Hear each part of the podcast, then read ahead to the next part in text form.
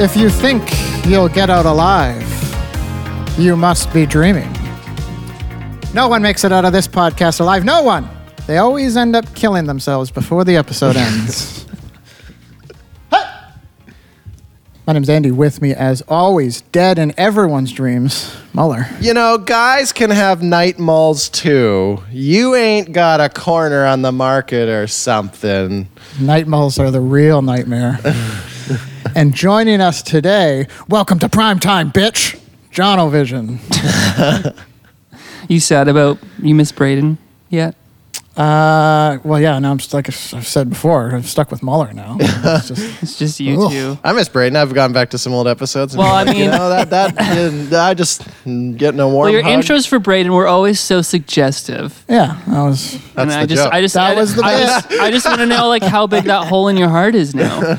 Well, uh, well, he's got I, a lot of cum built up. No I more mean, suggestive. If we, if, we, if we have Richard on, I can easily just transfer all of those yeah, to him. That's, so. that's true. Very true. I was thinking a bookstore would be a horrible place to be during an earthquake. Why? Why? You know, Why? All the books Think are falling down. Yeah, but so you have uh, thousands of books falling on you. Wouldn't like a warehouse be worse? Like with all like the, oh, the yeah. forklift racking that could easily just fall and crumble. And but I don't think that the forklift things are going to fall over during no, like, it's an earthquake. It's the it's the rumbling and it the things on fall how bad off. An earthquake is. I mean, I guess uh, China shop too would be pretty bad. Yeah, especially if they had like ten levels of China and all falling down. China. Was there an earth? There was an earthquake recently, wasn't there? Yeah, there's always an earthquake recently. There's somewhere, somewhere in the world. Somewhere, yeah, no, somewhere, I think there, there was, was one near Vancouver Island that someone oh, was right. telling me about. Yeah, I was on the phone with actually one of my coworkers, and he was like, "Oh, sorry, there's an earthquake right now, and I'm falling over. Uh, I'm gonna have to call you right back." And, uh, seriously, that actually did happen too. So, uh, you know, probably less comedically than I've than I've said it. But. I remember. Do you remember the earthquake in two thousand one that happened in Seattle? Uh, like we were kids. That, that's called nine eleven.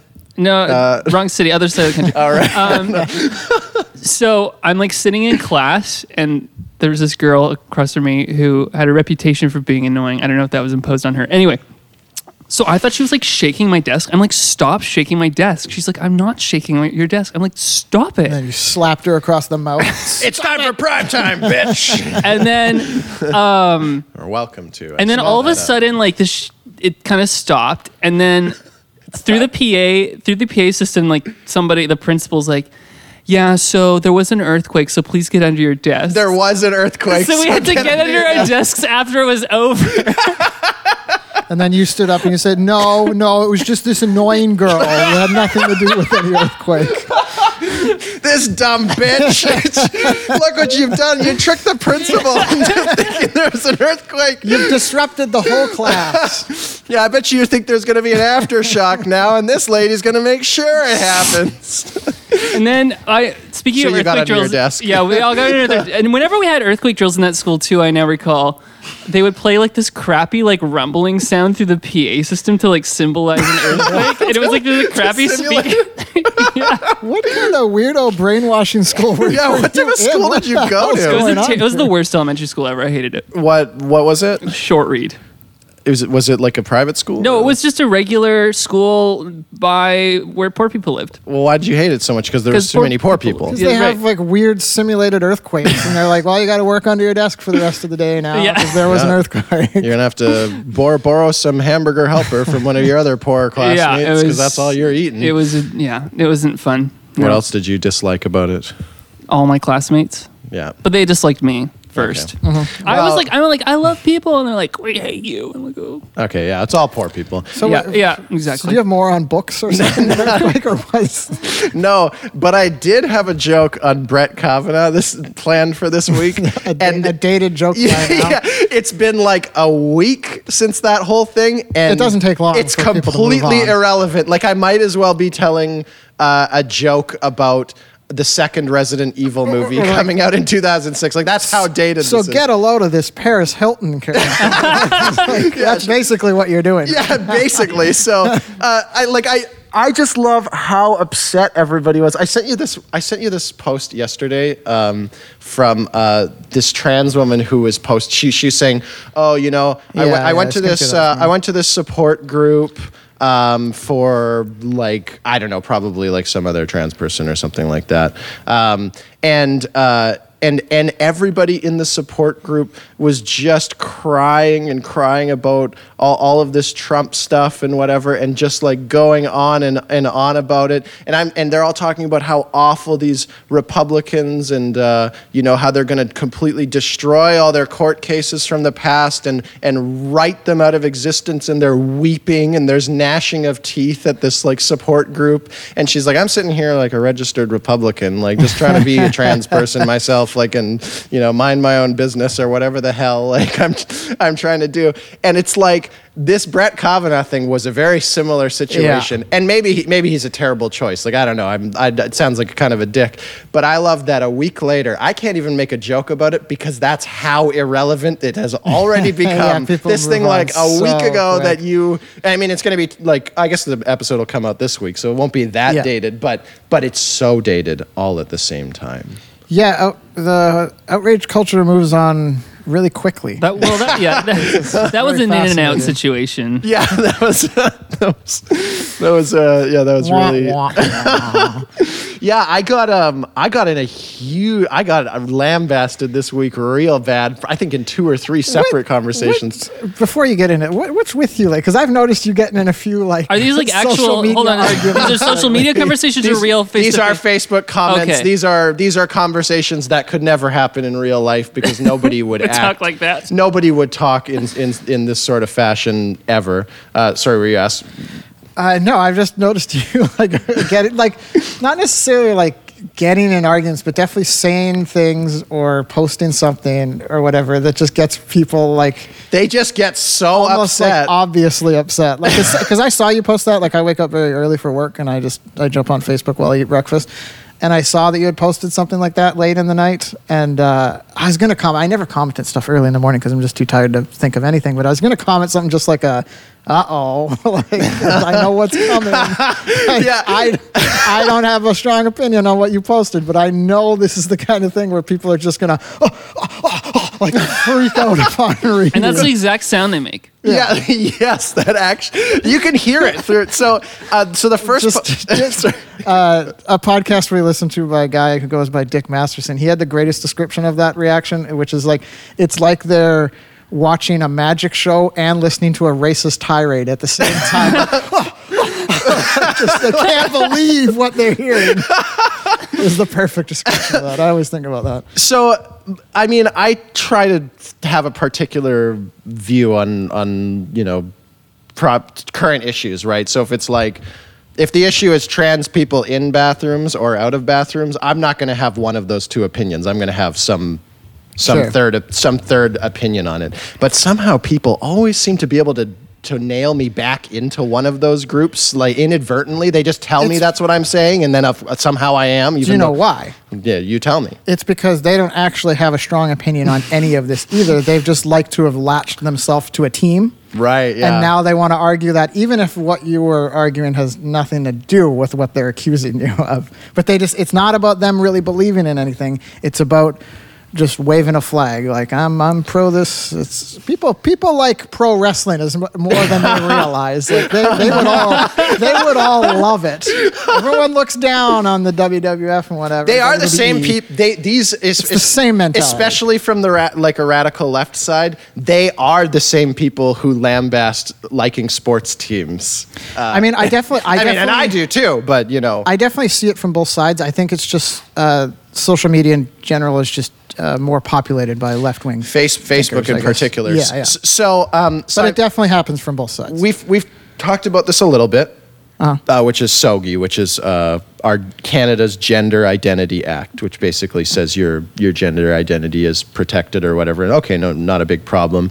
And then, uh, but as an extension of that, they have. Uh, they have uh, classroom uh, materials so that teachers can teach their middle school students uh, that we just live in a, a patriarchy of the West and you're just oppressed. Um, you know, lots of thing, lots of ideology that I want taught to young children, and of course. I've never um, really looked into the Soji thing. I hear lots of people outraged about it, and they always just describe it. It's like, oh, it's just like a pamphlet to help with bullying or something. Yes, but I've never this, looked into it. It's this anti, this, yeah, it's this, that's the, that's the stance is, it's this anti-bullying thing. So if you say anything even remotely questioning the material itself, uh, well, you just want to bully trans people to death, like well, that, and that's and that's your opinion that it must be if you question anything. Isn't it also kind of funny the idea that you can fix the whole bullying scenario, which is just. It's always been a thing because I, th- I think it has to do with social hierarchies more than anything.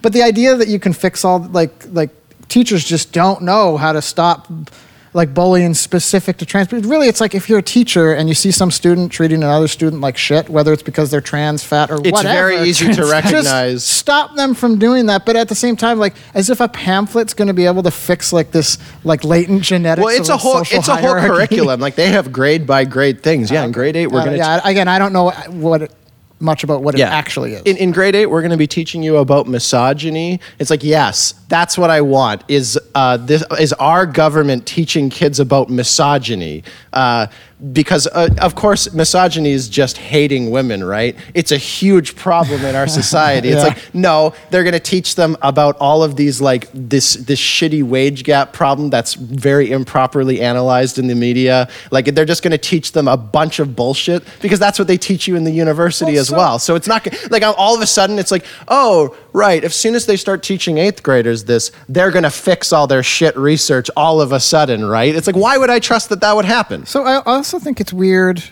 because I, I feel like, and I know this is one of the things that people snapped at you about earlier this week or whatever. I don't know if you're going to get into it. But, oh yeah, totally. Um, like think, think these, these got to be fresh. I can't things, bring this in in a month. You know, like now it's, it's not going to be relevant anymore, and I'm not going to care. Like so, like social issues and whatever, at least in Western uh, countries, are are. better now than ever. Like like socially, things are better now than ever. It's like, yeah, you made a great like, point when we were talking about this. You're like, just ask any of them if they'd rather be a trans person thirty years ago yeah. or today. Yeah. Clearly, it's better to, today. Not to say there isn't any, like, like that yeah, we make improvement. We, we shouldn't be striving, like, we should always be striving for things to be better. Oh, even when, even if we think things are perfect. Like, what, where, where can things be better? Blah, blah, blah, blah.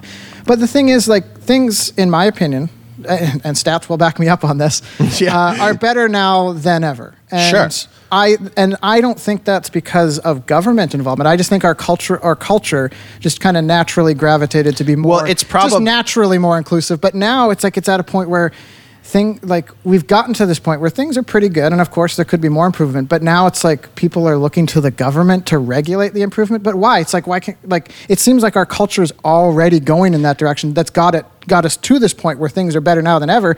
You want to get the government involved to regulate that when it's just like things are like, like for instance, uh, a couple of years back when the states uh, legally legalized gay marriage like across the board. Oh, I remember that. I got in a lot of arguments with people. I imagine. I was but, actually on the other, on the, I was on very much the left side of that discussion, the, uh, just to thing, be clear. The thing is, um, like by that point, the government was way behind. Pretty much everyone, except for people who were like ninety-five years old, was on board for gay marriage. Like nobody, either they're on board for, it or they just didn't care. Like yeah, whatever, go ahead. Uh, but we got to that point as a culture long before the government involved. It's not like government regulation brought us there. That didn't happen at all. Right. G- the government just did it as a reaction to, oh, well, more people are on board for it, so if we want to continue to get voted in, we got to be on board for yeah, it. Yeah, I guess we should the write cult- down all the things we're seeing. My point being, though, is the culture got there long before the government sure. got there. And when your culture's already heading in that direction, like with this soji and trans stuff or gay marriage or whatever, I don't really think you need government involved in it. And I actually, and in my opinion, it's a dangerous thing to get government involved in. It's horribly dangerous. It's like, because now you're like, okay, what does misogyny mean? I know I keep bringing that one up, but it's a really easy one to rail on. The, the hatred of women. Yeah, but it's not the hatred of women well, because you have, because you have all this unconscious misogyny. It's like, um, here, I'm going to show you two pictures. Uh, I'm going to show you a picture of a man and a picture of a woman, and then I'm going to say a bunch of words to you like kitchen and uh, wrench. And it's like, and you make some associations. It's like, I've uncovered all this misogyny because you associated the woman with that thing and, and all this stuff. And it's like, it's all this very subtle shit. And it's like, man, that's a very confusing issue. There's probably a lot of things that you can do about it. By the way, you cannot train yourself out of those reactions. No, um, like they've done a lot of tests on that, um, you know, and they've done the same with like, you know, um, like different races and yep. stuff, and like, and the researchers who are doing these tests, they're measuring, uh, yeah, they're measure- measuring their associations, and they're measuring how long it takes them to make those associations. So if it takes you longer to make an association between like a black person and like r- being rich, it's yeah. like it kind of uncovers this bias that you have, right? I am, I know I'm glossing over that, but just trust what I'm saying.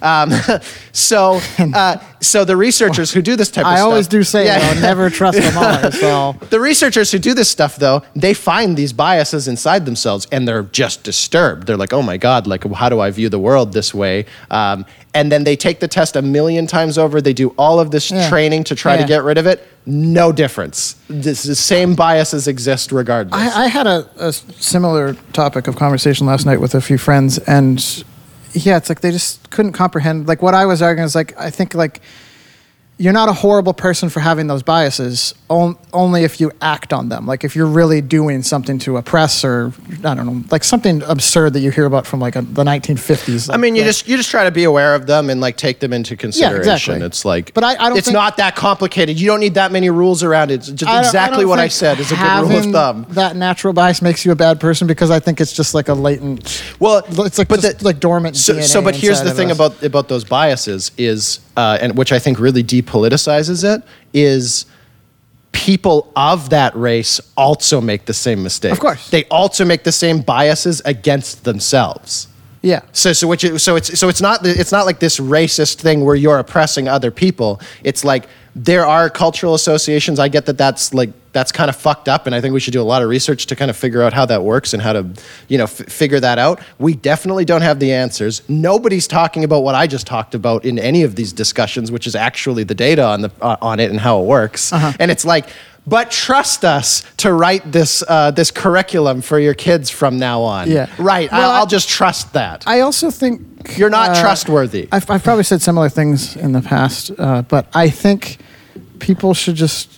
People could benefit from not taking themselves so seriously, oh, or God. or trying to find the humor in it. If I am to, uh, I'm going to do another reference to another podcast, uh, Bill Burr's podcast. He's talking about like just about all like the the focus there's been on inclusion in movies nowadays. Like we have to make sure every demographic dem- demographic of people is is represented. But he's like, you know, yeah, that some- was the biggest problem with Black Panther. Too many black people. But he said he said something like. Uh, he's, he's like, sometimes it, it's just it just feels weird. Like if they suddenly had like one of these like big group superhero movies, but they wanted to like there was just like a big group of redheaded ones, because he's a redhead. I'm a redhead as yeah, well. Yeah, nobody's for advocating like, for gingers in any. I'm ad- a redheaded. Said, well. Yeah, we got two redheads. But he in this said room. Like nobody's I, advocating for that, and rightfully I so. Don't even it get would I don't be even... weird. Like imagine just a group of redheaded superheroes and you're watching that episode. That'd be great. Would be weird. We need that. Yeah. I don't. We don't even get an emoji. It would be, it would be creepy. When the and weird when the to see. when the diverse emoji came out, I was I was mad because I didn't get an I didn't get an emoji. How am I supposed to express myself through emoji? You know, I was fine with just the yellow circle faces, but that wasn't enough for everyone else, so they had to become specific. But then I was left out. I always want to put an Asian man My, as the emoji. I don't want to put a white guy who's me. You know? My point being, like, I'm a redhead, and I don't feel bad or really good about that. I just don't feel anything about it, like. But I definitely see the humor of like, yeah, you see a group of redheads and there's something, there's something, something weird. weird about it. It just looks, it looks funny. That's yeah. all I'm trying to say. And people could benefit from recognizing that, uh, whatever about yourself. And there's something funny about every group. And, and that's my, not necessarily evil. Can right. be, but not necessarily. So my thought on that is, if you were a kid and we started to teach you about how redheads are oppressed, Sure. That narrative could oh, exist sure, within sure, sure. you very easily, where it's like, oh, well, nobody taught you that, and you really don't feel much about it, and it yeah. doesn't seem to be a problem uh, at all for you. I mean, it's just not a very compelling narrative, because I don't know if a lot of people have enslaved, like, redheads or nobody anything. Gives, no, nobody, nobody, gives a, nobody gives a fuck yeah, about Yeah, they're redheads. Just forgotten. The wow. invisible it's race. The forgotten, it's the minority that no, nobody cares no, about. No, nobody no, gives a damn, and no, I find no, that no. funny. Like...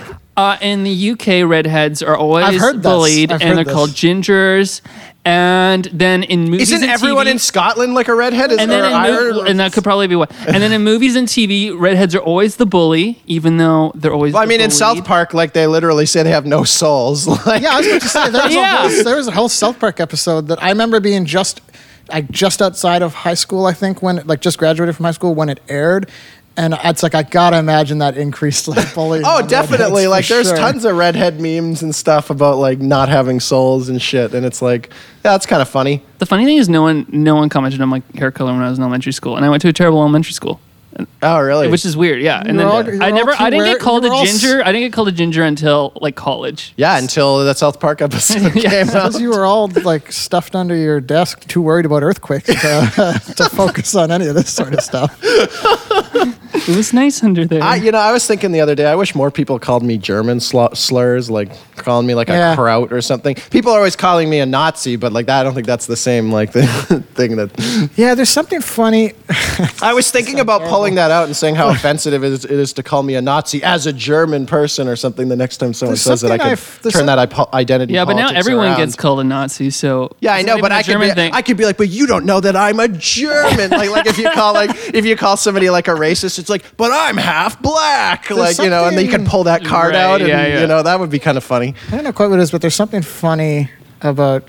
poking fun at someone from where they're from, not necessarily like their race or anything. Oh. Like someone like, like I always find it funny when there's a joke made about French people being perverted. No matter what it is, what? It's always funny to yeah, me. They're perverts. Yeah, or like I just I can't remember. I think it was like an old Austin Powers joke or something like, and he's like, it's like I'm I'm I love all kinds of people except for the Dutch. I yes, hate yes. the Dutch or something like that. Yeah, yeah, it's something exactly. like that. I remember. I haven't watched it's from Goldmember. Yeah, yeah, but yeah. it's like that. That's.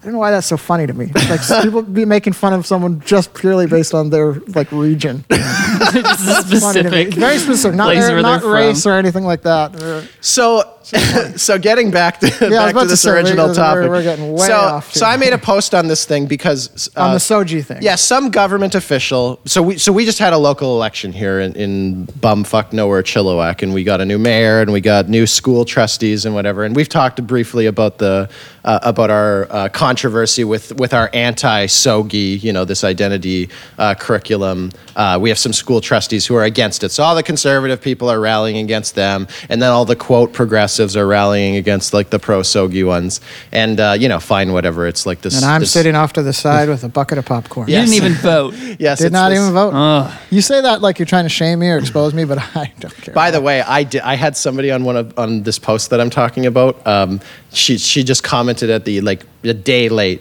Shut up. Two days ago, you said you weren't even going to oh, vote. I saw that. Yeah, yeah, and I was like, yeah, yeah. man, that's actually like one of the worst comments I've gotten. Like just telling someone to shut up on their own Facebook wall. Like I didn't post that on your like wall. Like yeah. who the fuck are you? Um, I thought that was pretty great. I was very passive aggressive. I said, please try to be civil. Like this is society. um, so I just made this post and I said, and and so this this government official said, even if you elect the anti-Sogi ones, we'll just fire them because this is what the government yeah. wants. So I made this post. I was like, wow, that's that's uh, not super democratic, uh, whatever. And people were not very happy with me. They're, so you want to. You want to bully trans people to death? That's what you want? And I was yeah. like, no, if people vote for something, though, like, you know, yeah. it's a specific curriculum. Like, the vote here is not, uh, should we uh, crucify trans people when they come of age? Like, that's not what we're voting on. We're voting on, like, a very specific uh, curriculum. Uh, that And I, I love the first guy. Uh, this guy, his last name is, I'll, I'll protect his identity, um, Mark Smart. And uh, And he says... anti-Sogi is better summed up as transphobic. Yeah. And I was like, great, that's that's yeah. great. So one of my friends popped in, he said, hey, Mark, not so smart. Anti, anti-Sogi's better summed up as anti-Nazi. It's like a meaningless comment, so I, I, I thought it had a good... I gotta do. I feel like I got to do a little P S A here for people. I get this impression that people think that like the breakdown of population is like sixty percent are either are, are straight, just all people, male, female. sixty percent of people are straight, and then forty percent of people are gay, and then twenty-five, and then tw- and then like half of the gay population is trans. When the reality is is being gay and especially being trans, and I'm not saying anything that there's anything wrong with it. Not that there's anything say, wrong yes, with that. That's Seinfeld. Seinfeld. uh, be, it's like something like five percent of the population is gay, and and like. And like zero point one percent of the population is trans. It's very rare to be gay, and it's very rare, very, very rare to be trans. But I think people make it seem like it's this epidemic where like thirty percent of students are trans, and they're all just getting stuffed down toilets and slowly and shit. And it's like this is like it's such like you could probably go to to all of our elementary schools in our little butt fuck town here, and there's maybe like one student maybe, that think he, that that considers himself. Maybe trans. That's the problem. Maybe it's super. Well, it's, it's more now. Maybe like, that's the problem. Is there's not enough trans people? Sure. Yeah. Well, yeah, we gotta well, up the yeah, well, uh, quota. Up, we yeah. gotta tell them what it is. Well, so we got they, all these. Regu- we're introducing all these regulations for it, but there's no trans people. Yeah. We need more trans people for our regulations. Well, we are fixing that because since this has become a, a big issue, the amount of young teenage girls who are starting to identify as trans has gone up five hundred percent. But that's that's just like any social trend, though. Like, it'll come and go. Like, it's weird. It's weird to me that someone's sexuality, like a serious part of, you know, their psyche and how if they're depressed or not, like this thing that's very close to them has become a social trend. Yeah, it's, it's freaking weird. Like, there's schools in Victoria where it's just very popular now to just be like, oh, I'm gay now. Like, I want to be a lesbian. My point being is, like, I don't, like, I don't really, I have, I, I have no, uh, no. As much as I don't like uh, like rampant government regulation, I don't really have a strong. I don't. I don't think it's going toward a point where it's just like, oh, this. There's all this stuff being introduced, and you know, five years from now, it's everyone's just going to be trans. Like, we're turning people into trans people. I don't think that's happening. I think it's like it's weird and trendy to maybe be a trans person. So you're suggesting that it might happen for a few years and then kind of disappear? I think, yeah, I think we have because that is like that is the conservative thing, and I'm kind of buy into that. But I think your narrative is interesting too. I think. I think socially, it's just it's weird to me that it's a trend. Like it's it's almost kind of cruel. Yeah, it's been turned well, into a trend. I mean, the reason that it's young, it's like, you know, pre-pubescent or whatever, like girls, is because like they're dealing with all these like identity issues as you go into puberty and stuff, and it's a very confusing time. And then someone's like, well, let me offer you this great narrative that can make sense of everything. Everyone is oppressing sure. you, and and your identity is so. But it's like it's it's already confusing to grow up. Like, you don't need to give somebody an additional issue if that isn't like their problem. Like, they don't have some gender dysphoria or something, which is, you know, that's legit. Like mm-hmm. that's uh, so. The study on this is. Um, If you, you have kids that make transitions, you know, into into a trans person, and then they interview them as adults, right, uh, among a streamlined of ages, so twenty, thirty, forty, whatever. seventeen percent of them are still trans. All the rest have reverted back. Oh, yeah. And it's like seventeen percent. Definitely, we got to take care of you guys. You know, you got to, you know, you've you've stuck with it, and that's that's that's your problem. But like, that's a lot of people to confuse. Eighty-three sure. percent of the, uh, uh, you know, and I've seen a few studies on it. At most, it's fifty percent that stays. That's way too high. That needs to be. It needs to be like ninety-five percent of them stuck with it, and and it was the actual problem because we properly diagnosed them with whatever their identity, whatever the fuck it is. I don't know. I guess my thoughts on it are that like, even if there is like this uptick in trans people. I don't really care. My my, my whole concern about most trans issues is, uh, like, it's a very Jordan Peterson sort of thing, I guess, is just that you don't want, like, let's not turn this in, issue into a reason to let government run out of Give control. Give them more, like, yeah. power. I don't, like, if there's, like, if it's, like, become socially trendy and suddenly there's, like, an actual increase of people becoming trans, I'm like, I don't care. People just I guess- do people just do what they want naturally, and if that's if that's where population goes culturally, Uh, I don't really care. Do do whatever you want. Yeah. But let's not. Uh, again, this is back to what I was saying before. Let, let the culture be. You don't need. Let's not get the government involved in culture. That's sure. my own. It's the authoritarian aspect. I have no right, other like, problem. I don't, I don't care. Turn them into trans. Whatever. I mean, the suicide rate is a big problem. So That's it's like we're going to create a but, bunch more people who have really but, kill but, but, themselves but, but, but, but, half the time. I would say like pe- people who are just become like who are just like yeah I'm trans and they're just kind of jumping on a soap. Yeah, they're probably well. They're they're not going to face the same. uh, depression issues that like people who like really feel trans, right? Who like who like, have the dysphoria, like like but like before this was like a hot a hot button topic. Like I mean, I assume I, don't, it would be I less. would assume they they won't have the same depression issues because depression's like that's heavily ingrained in your. In if your, if you really you know, like lean into it though, like you know, I, sure. I don't know how far that can take you. So so that brings me. I just don't think social trends, which I could be wrong on this. Right. I don't think they have that kind of power. I, we'll I think see. it'll come. We'll, we'll see what the studies certainly. say. Um, so that brings me to a, a huge fucking gripe I have about these suicide stats, and people say this all the time. So um, you talk to people about about this issue. I, by the way, if you're a trans person listening to this, I'm very sorry that you are like the scapegoat for mm-hmm. these fucking like uh, ideology things or whatever. Like like people pushing yeah. an agenda for the government, and you're caught in the middle of it. I have read a bunch of letters from trans people being like, "I hate that these fucking liberals are using me as part of their agenda. Leave me the fuck alone. Oh, yeah. Like I don't want I, I don't want to be any part of this." If that's you, I'm terribly sorry about this that you're part of it. Just I don't know. I know trans people hate gays or something, so just pretend I'm saying gay. People like, or there's some sort of war. So okay, so you get into like the suicide statistics, right? And like, and people start talking about it, and they're like, yeah, these trans people kill themselves because they're bullied so much and mm-hmm. stuff because they're not treated. I it, can see why people jump to that conclusion, but it's not well. Okay, uh, it's not well researched if they think that way. They're. It's a fucking lie, and they say it. They say it even after they've read the stat. So this is. So this is the stat. It's. The suicide rate is forty percent, give or take a few percent. Extremely high. Which is ten, ten times higher than the average. Which, you know, our average is about four percent suicide rate yeah. like um, in Canada. Um, so it's forty percent. If you're bullied, then it goes up to like fifty, fifty-five percent. And then if you're sexually assaulted or something by uh, someone in authority, then it goes up to seventy percent. So people, oh, these trans people, like they're getting bullied. I say, no. That's only the fifteen percent jump from forty to fifty-five percent. Where are you accounting for that fucking forty percent, like from yeah. four percent? Because that bullying has nothing to do with that. Like, that's not how the statistic works, and it pisses me off so much when people misrepresent well, also, it because it's, it's, not, it's dishonest as fuck. It doesn't, it doesn't line up with other uh, oppressed groups, like... Uh, like the black community in America. Yeah, they're not killing themselves all they, the time. They have a lower suicide rate than like successful, I shouldn't say successful, but like well off or middle class like white dudes. Like like what like a lot of just like really like uh, people who are, are normal in the population, like cis white males or whatever.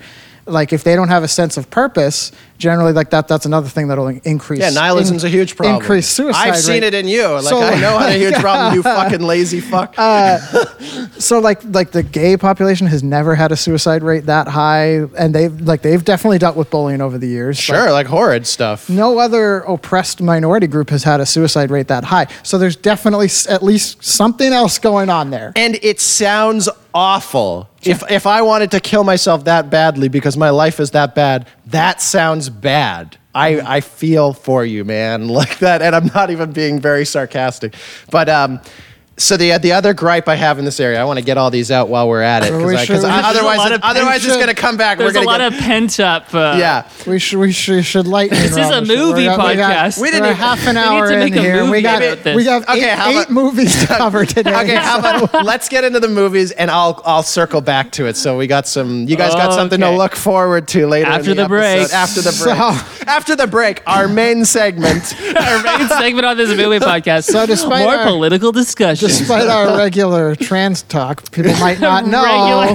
people might not know this is actually a very special ep- fifty episodes, which is uh, what absurd to me that we have fifty episodes. It's like, absolutely absurd. That's like I think I, we average about two hours, so that's a hundred hours of, of sitting in a room with you fucks, and it probably takes another six hours of preparing and watching movies. So, God. How did this happen? So thankfully, your illness made made it so that us talking about the Venom movie was not for our, our oh, big yeah. episode fifty. So I, I love what we did to Jonathan here was we invited him. Every time. well, we I invited you last time to do uh, to do two thousand one: A Space Odyssey, a very slow three-hour movie, and then he arrives. Actually, we're not doing that movie today. We're doing Blade Runner. and I was about to watch Blade Runner as well. I had it queued up and ready, and you texted me literally as I was about to hit play, and I had to go download two thousand one: A Space Odyssey. So, uh, uh. And then we get you to, we say, hey, we're going to do Venom, you know, why don't, you know, so he can't join us at the movie theater, so he has to watch it on his own on some shitty torrent, or I don't so, know. And it's just a did. dog shit so, movie, by the way. So, like, well, actually what happened was, so you said, oh, we're going to do Venom, you want to be on the episode? Sure. And so then I read all the reviews about Venom, mainly the headlines. Yeah. Basically saying it's a terrible movie, read. right? And I'm like, oh, I have to watch this terrible actually, movie in a movie theater and spend waste all this money. Yeah. And then remember that day I was like, okay, I'll go the, go on the cheap day. Yeah. Instead, I just hung out at your house because I just didn't want to go. Yeah. So then I was like, okay, I have to tour it. So then oh, was, yeah, we were hanging out having fun.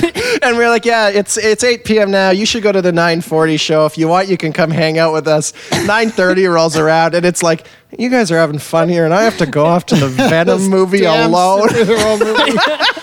That's right. So, so I didn't. Yeah. So then that meant I'd have to get it through other means, which I have to say, I don't know why uh, the movie industry is worried about torrenting uh, movies that are in theaters, because it is the worst way to watch a movie. It's it's worse than V H S. Well, if it just came out, because it's just some asshole with his cell phone camera, basically. Oh, isn't it? Like, just I don't know the how they, they got the audio somehow okay, which is amazing. But like, you're missing parts of the frame, and like when it goes black, the camera's like exposing automatically, and like and just like the, the everything's washed. Because this guy doesn't know how to use just manual exposure on his camera. He's got it set yeah, to and it's auto, like, like but it's dipshit. Like cropped out. Anyway, it was just it's the worst experience. And basically, it was your birthday on. We're usually recorded Saturdays. It was your birthday on Friday, so I like come home late, and I'm like, oh, I gotta watch this. So I'm like in bed at like. Oh, midnight. Is that after mini golf? Yeah. Where I made you sick. So I'm in bed. Yeah, it made me sick, and then I, and then the next morning I get a text.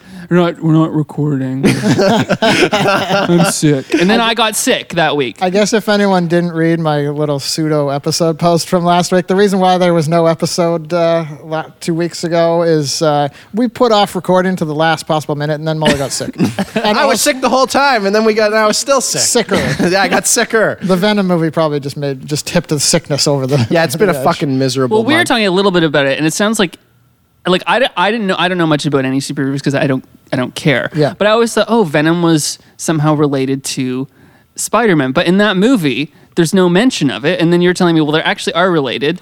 It's just movie rights. Business deals going wrong. There, I only know stuff about Spider-Man, that universe, because I used to watch the cartoon as a kid. I don't follow comic. Right. Book, I don't follow comic books, and I, I hate these. Well, Venom looks like just a messy Spider-Man in black. But the thing is, yeah, Ven- that's Venom, basically what he is. Venom, yeah. Venom as a character is directly tied. This is, I guess, this is just a real quick. Yeah, might as review well of Ven- review of Venom, the episode that never happened. Um, Sorry, guys. Venom, no, that's good.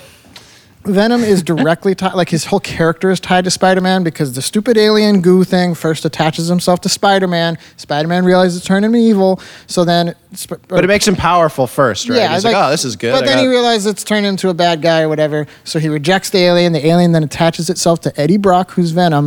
And, and then, Spider-Man's and then, nemesis. And like, thus, uh, that's how Venom has Spider-Man's so that's Venom powers. Lore. That's why he has, yes, this, this right. is the basic Venom lore. Uh, that's why he has Spider-Man's powers. That, Does and, that include web squirting? It, yes. It does in like the cartoon show. All my knowledge is from the car- the right. nineties cartoon show. But Which so, was awesome. But in this in this, so this new movie one, is not none of that. It's so there well it's because the movie rights are all fucked. Yeah. Because Sony owns the Spider-Man universe or most of it. So it owns most of the sp- the movie rights characters. Uh But now they they cut a deal with Marvel to have a new Spider-Man in the Avengers movies, and that's why Spider-Man's just showing up. But now they made their own Venom movie, but it's not really connected to the Marvel universe because Sony, that universe isn't connected to the Marvel universe, but the Spider-Man is, so it's just fucked. So now they had to make this Venom movie that has nothing to do why with Spider-Man. Why did they bother? But Venom as a character isn't interesting. His no, whole character that was is, the worst I part hate of the Spider-Man. Movie. Like, that's his whole character. Oh. He's basically, like, what? He's, he's a Boba Fett. He's a... This is a cool costume. Look at him do cool things. He's not a character. And that's exactly what that whole movie was like. Like, there was no more depth than that. Yeah. So it's Venom was the worst weird... character. I was like, oh. Whenever Venom spoke, he was like monotone, and I was like, not. I not, actually liked his voice it. a lot. It's one of the few things I oh, liked really? in this oh, I movie. Stand it. It's like the one thing that wasn't just. In, I I didn't think it was monotone. I thought it was kind of interesting. Oh. And, he was funny, you didn't know. Didn't say anything, you know? And then he like got sentimental, and then there's like the whole relationship that Eddie has with his girlfriend, and it's like. First off, he's a journalist who's dating a lawyer for who works for a company that he's reporting on, which and, is and like exposing. That's like a journalistic no-no. Like you just don't do yeah, that. Yeah, as a journalist, you, ha- you can't you take the story on. You just yeah. can't do the story. You have to give it to another journalist because it's a conflict of interest. And then, like, and that's he, the whole movie, by the way. Is that just, is the whole is movie. Him, him just covering this thing. And then and he like does the story, like, and he's like getting in on and like doing the, his journalistic stuff, and his girlfriend dumps him because he's just doing his job. Yeah. At which point it's like, oh, good. Well, she got in a lot of trouble for that too, because like. Cause, right, but they shouldn't have been dating. Yeah. So. And then and then like she breaks up with him, and it's like, good. This is good. Move on. And he's like so sad Get and mopey, and it's like, why do you care about her? She dumped you because you did your job well. You should be like, okay, I gotta move on because she's a jerk. I have an amazing quote from the producers of this movie. Uh, I know which quote you're talking about, and I, and I I haven't seen what you've written down, but I know what it is. It's incredible. Is it's the, the most. This is from the producers of this movie, who's uh, notoriously like they don't give a fuck about anything they make. It's such it a said, funny quote, man. We made this movie to feel like the works of John Carpenter and David Cronenberg, but with more pop, more fun. Okay, so it's like the works of Carpenter and Cronenberg. But not at all. Like none of the, there was like, nothing similar between as, those directors in this movie. But as soon as you said you take John Carpenter and David Cronenberg, who are known for like body horror stuff and like you expect it to be yeah stuff, this like as uh, soon as you add more pop and more fun, it's just completely not that at all. Like, it just doesn't exist. It's like it's like this the works of Stanley Kubrick, except very fast paced, except and, through the except through the lens of Britney Spears, like yeah. something. Wait, what? What, what is that word? What are you talking about? I read that and I, was, I just thought that's incredible. Just a complete lack of understanding of anything about what they're talking about. That's well, pretty okay, great. So the Eddie Brock character also annoyed me. I think that you have way more to say on Venom than we did even during the movie. Like I had well, that's because it was such a bad experience. Shame we didn't record an episode about it. Yeah, I, I mean, yeah so I'm glad you're here. This is great. So, and then Eddie Brock. But let's keep it he, short like, here because we have eight I'm, other I'm movies I'm a concise guy. I went to journalism school. So um, it's gonna be a three the Eddie Brock I see it already. character, he's like, he's like this kind of like portrayed in sort of the lines and how and his like self-awareness that he's like this loser character, but he looks like those people who are losers but don't think they're losers. Like he dresses, he rides a motorcycle and has beaded bracelets. Like he's yeah. definitely trying to look cool, but he those people don't get that they're losers. I think it's because they don't know, because like I said, Venom is not a character. He's a cool costume. He's like an edgy, like I'm just talking about Eddie. Eddie but I character. just, I just mean that character, like like Venom and yeah, Eddie, because yeah. as as one, like he's just like like kind of like a cool guy, like a cool thing for kids who like violent stuff, to which to them is kind of edgy, I guess. Yeah, yeah. So, Venom's like an edgy. So he totally is. He's right, like evil yeah. kind yeah, of. Yeah. So as soon as you try and attach a personality to that, it doesn't work because this is just a character that was meant to appeal to fifteen-year-old boys who are like, yeah, I like swear words and. Wearing black so clothes. So Eddie's... yeah, but say then that why as someone is... who always wears black clothes, by the way. Anyway, I didn't like Eddie either. Um, so... Totally, this movie had a few uh, some huge problems. Other than the fact that the whole movie felt like a trailer for itself, like it was just like oh, moving yeah. along. They were just showing you clips. It was basically a montage the whole movie because no scenes seemed to actually happen. Yeah, they all just kind of like it was like you were popping in to look at a preview of each scene. Um, so.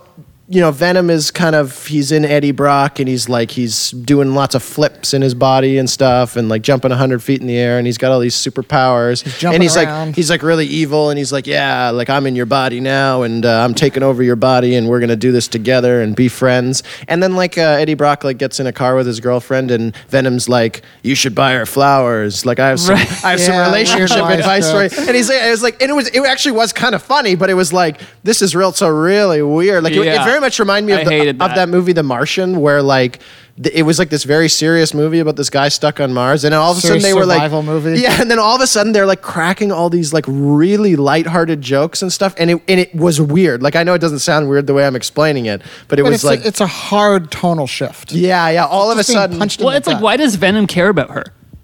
Why does he care at all? Like, yeah. like, so they're trying to have like a character arc for Venom, where like he's like yeah. growing to what a like waste of time. They, they tried to do like a Venom, the, the alien thing was starting to, you know, he's like, oh, I like humans now. He's starting to actually like have somewhat oh, of a yeah, somewhat right. of, a, of an emotional bond with Eddie Brock. Because I couldn't hear it in that monotone voice. it, but it's it's like they were trying to show, it's like, oh, look, their relationship is blossoming. But they didn't show that at all. Just suddenly he's like, yeah, ask her out on a date and whatever. And I'm your friend. But it's like, this wasn't earned at all. So this movie follows...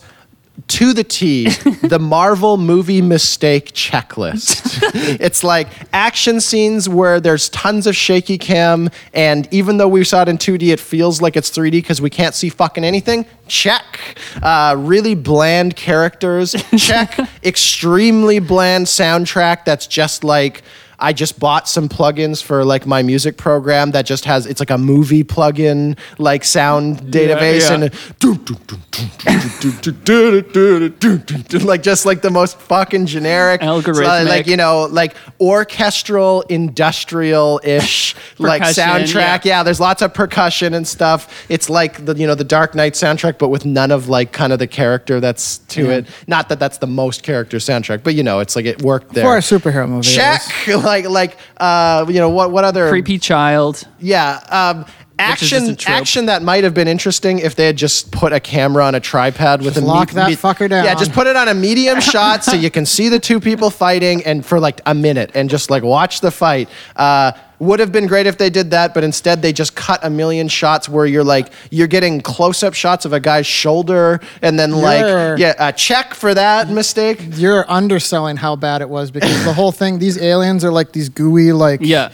Uh, little glob monster if you, if things, seen, um, and they start fighting each other, and they're kind of mutating. And there's all well, these like, okay, goo tendrils second, flying around, it, and um, it's shaking around. You're like, oh my god, the, this is a nightmare. The end of um, the villain in Fantastic Beasts, uh, that like Harry Potter like movie or whatever. If you've seen that movie, the villain in that is like a goo monster, and he's identical to like okay. this thing. It's a very similar thing. So for people Hired who've seen that guy. But haven't seen Venom, but know, yeah. So uh, well, you're talking about like the typical. Let's film an action scene and then shake the camera, like hand the camera over to Michael. Which J. we've Fox talked about a million times. We're just like checking crazy. It off. Just checking yeah, the list. But it's it's worse than that because you're watching a bunch of goo monsters who look identical except one is a slightly different shape. Yeah. And yeah. they're battling each other and all their like limbs and tendrils are mixing in. At and night. The camera's shaking down. Yeah, it's like at if night If Tim rain. And Eric had a big budget. Yeah, they should. that, that's a prank they would have pulled on the audience. At, like, that, at that point, they might as well have just...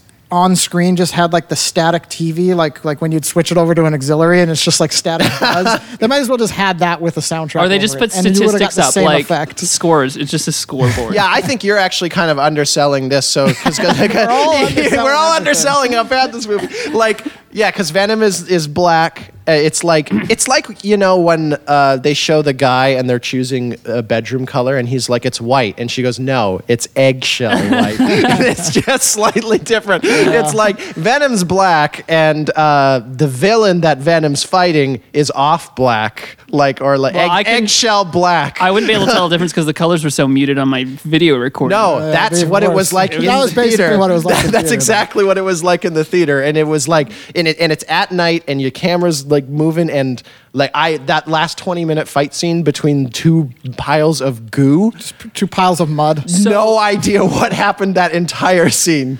So the mo- the most compelling thing in the film I found was when don't call it a film. Don't call it compelling. Let's go ahead. I'm getting shamed for my word usage. Yes. Um, so, well, we better make that illegal. We better get some fucking some cur- yeah, some curriculum in here to fix our speech. It's okay to speak smart. Yeah. Um, so anyway, was like when Eddie was just kind of like, I don't know what's inside me, and he just sounded like a schizophrenic person. I was like, oh, this could be an interesting movie about a guy suffering with right. schizophrenia. Venom's not actually real. Yeah, it's, it's not actually real. It's all in his head. Like, See, and, and and like, I was like, this this that's is good. Where, that's where you went wrong, assuming that all of these superhero movies. As soon as you start to think, oh, I see, it's actually about this. No, no that was just accidental. No, no, no, it none is, of the filmmakers intentionally oh, absolutely. Did that it, ever in any of these fucking superhero movies. Don't, it's an accident. I, I didn't mean to. I definitely no, it was an accident. For sure, oh, but yeah. I thought, oh, this actually would have been good if it was this way. They yeah. accidentally created a great idea. I mean, and that would have been immediately left it. That would have been better than the movie we got. Yeah, exactly. But it wouldn't have been better than just doing an all right Venom movie, like without you don't need all this dumb subtext. I uh, mean, maybe it could work. You know, no, you don't need it. No, I mean. I, w- I just thought, oh, that'd be an interesting well, movie. You know, it doesn't have to be about Venom. This movie's se. just like a David Cronenberg movie or or, or, or a John Carpenter movie. So maybe maybe yeah. it wasn't layered that way. no. I mean, anyway. evi- evidently that's not what the audience would have wanted anyway, because this movie actually did quite well in the box office, and not critically, but fans seem to loved it. Everyone's everyone's going to, on like Reddit and, and droves being yeah. like, I don't know what critics are talking about. I, you know, maybe it's not the greatest movie ever made, but I That's had why such you can a never good trust time. Anyone who says you that can is... Never, you can never trust normal people. Anyone who says that is just fucking lying to themselves. Oh, I yeah. hear people say that. It's not the greatest movie in the world or something. Oh, so you're just you're just but, spoon, you're just spoon feeding us a question that you can answer obviously true. Like at yeah. which point am I claiming any movie's the greatest movie in the world? It's just like, you know, Mad Max isn't the greatest movie in the world, but it's pretty good. It's like, I would never say that. I would say it's an amazing movie because I can stand behind that. If you're defending, if you're having to come up with this question you can easily answer, yes, nobody thought you were saying it was the greatest movie in the world. It's just someone who has You know no, they're lying to themselves. It's someone who has no real opinion or, or anything to say on the matter, but there's for some reason they're still offended that people would have well, a they're not confident opinion. enough. They're not confident enough to just say, yeah, I just liked it. You know, yeah, I, I don't know how good it was, but I liked it. Yeah, it has to be good, and you're just being too nitpicky. Yeah, yeah, you're just being too... Dude, that's like like people who say you're overanalyzing things. I, you know, I hear somebody say I that. Well, we're having that. a discussion, you idiot. Yeah. That's the whole yeah. point. Yeah, or well, or but even just in any discussion, like not necessarily people commenting sure. on what we're saying, it's like... You, you, they're talking about something, and then you say something back, and they're like, "You're overanalyzing it," and it's like, "I've been analyzing it for about eight seconds. It's literally the first comment I've made. If we talk about this for a while, and I come back around to the same point, sure. that's when you can say we're overanalyzing it. Any." Any modicum of analysis is immediately overanalyzing it. It's like, no, it's overanalyzing when it stops be- being productive, and you're not getting anywhere. Uh, anyway, any the, the last point I want to make about Venom, unless unless you no, I want to else. say I'm done. Okay, the last point I want to I make. I have one final thought. It, it oh, was gosh. the villain that, that that we have we haven't. That that's more than than what oh, I have. So go Indian ahead. Elon okay. Musk. Yeah, Indian Except Elon Musk. Less yeah. crazy. Yes, the I, I think you could describe it better than me because I've heard you. About Say it, the villain, the, he's the just Indian. like mustache twirlingly evil. It's one of those guys where like. It's just like his motives are like, it's not just like a regular corporation that gets kind of greedy and starts to like undercut employees yeah, to gain yeah, more yeah. profit. Like that's that's what real corporate evil is like. Yeah. It's more Benign. like in Venom, it's like round up all the homeless people. so he can, literally says so that. We can, so we can put them through Nazi goo alien experiments. I don't give a damn if they die. And he's twirling his mustache, puts on his top hat as he ties a woman to a train track. It's just this like it's so comedically evil, but they're trying to present it like it's very serious. Corporate people are just the worst. Which also, by the way, this product made by a giant corporation that doesn't give a fuck about what they're making. Incredible. Um, and also, like, he is just the least intimidating character yeah. ever. Like, he is the scrawny... he's basically just a, an Indian you, Jonathan. Like, just like a, a you know, a scrawny guy. I got height. Yeah, yeah, you got height at least. That guy, this guy's short as Tom Cruise, and he's just sitting. Yeah, it's it was it was so bizarre that this Indian guy was like was the villain in this movie because the way that they shot it was that he's clearly the villain. Yeah. But I kept guessing. It's like, is he actually the villain in this movie? Like, he's yeah. not actually the villain. Ah, oh, you're Indians. But then he started twirling his mustache, and that's when I knew he was the villain. Yeah, that's when I knew he was the villain. So, yeah, he was... So, Eddie Brock... I mean, Tom Hardy, I always loved seeing him and stuff, but he was... Do you remember uh, how excited we were to see Christoph Waltz in the new James Bond movie, Inspector, which yeah, was like three went. years ago? Yeah, and that, and, that didn't turn out yeah, well, but it was a great casting choice. Because Christoph Waltz, you know, he's the villain in uh, Inglourious Bastards. He, Amazing. He like, plays delightfully evil very yes, well. Like, which is a great Bond villain type of character exactly. to have. So for, ca- for casting choices, it was like, yes. Yes. They, all right, they're on to something. And then they just dropped the ball. Yeah, it just ended up being a, the hugest dud, and he was just a horribly boring villain, which I'm sure was not his fault as an actor. No. Um, and uh, and was this was script. this was basically Tom Hardy's Spectre. It's like it's just perfect. He's just choice. dull. Yeah. yeah, yeah, totally good casting choice. Um, the only other thing I wanted to mention is the idea was that he had kind of this underground news show. Like that, that oh, was, yeah, it was like was very a, Vice-ish? Yeah, it was very like, yeah. well, not not modern Vice, but maybe like five years ago. Uh, like, you know, uh, so it's like, And so they showed you these montage clips oh. of his news show, oh. and they looked like so bad. They looked like every clip he was bored to be reporting on, on the topic that yeah. he was reporting on. Like it looked like a high school news project where like they had cast someone who wasn't a reporter to be the reporter, and like yeah. it, it was these little like you know they'd have like a collage of video, like of six or seven different video clips of him all holding the microphone, yeah, yeah, yeah. and he's yeah, reporting on the thing, but like he's. His wrist is kind of limp with the microphone, and his yeah. lips are like dragging down, and like, like he, it just, it didn't look like they were presenting it like it was the news show's, you know, intro clip thing, but it did not no, look it was good awful. At all. Wow. It was can you so describe? Bad. Yeah, you say this, but I want to get from John. So, like maybe he can describe well, a rant why of this mine, was bad. A rant of mine is that. Movies don't get news. Like you, like very rarely do I see an actor. Play a news anchor or a journalist well. They just don't know how to do a journalistic read.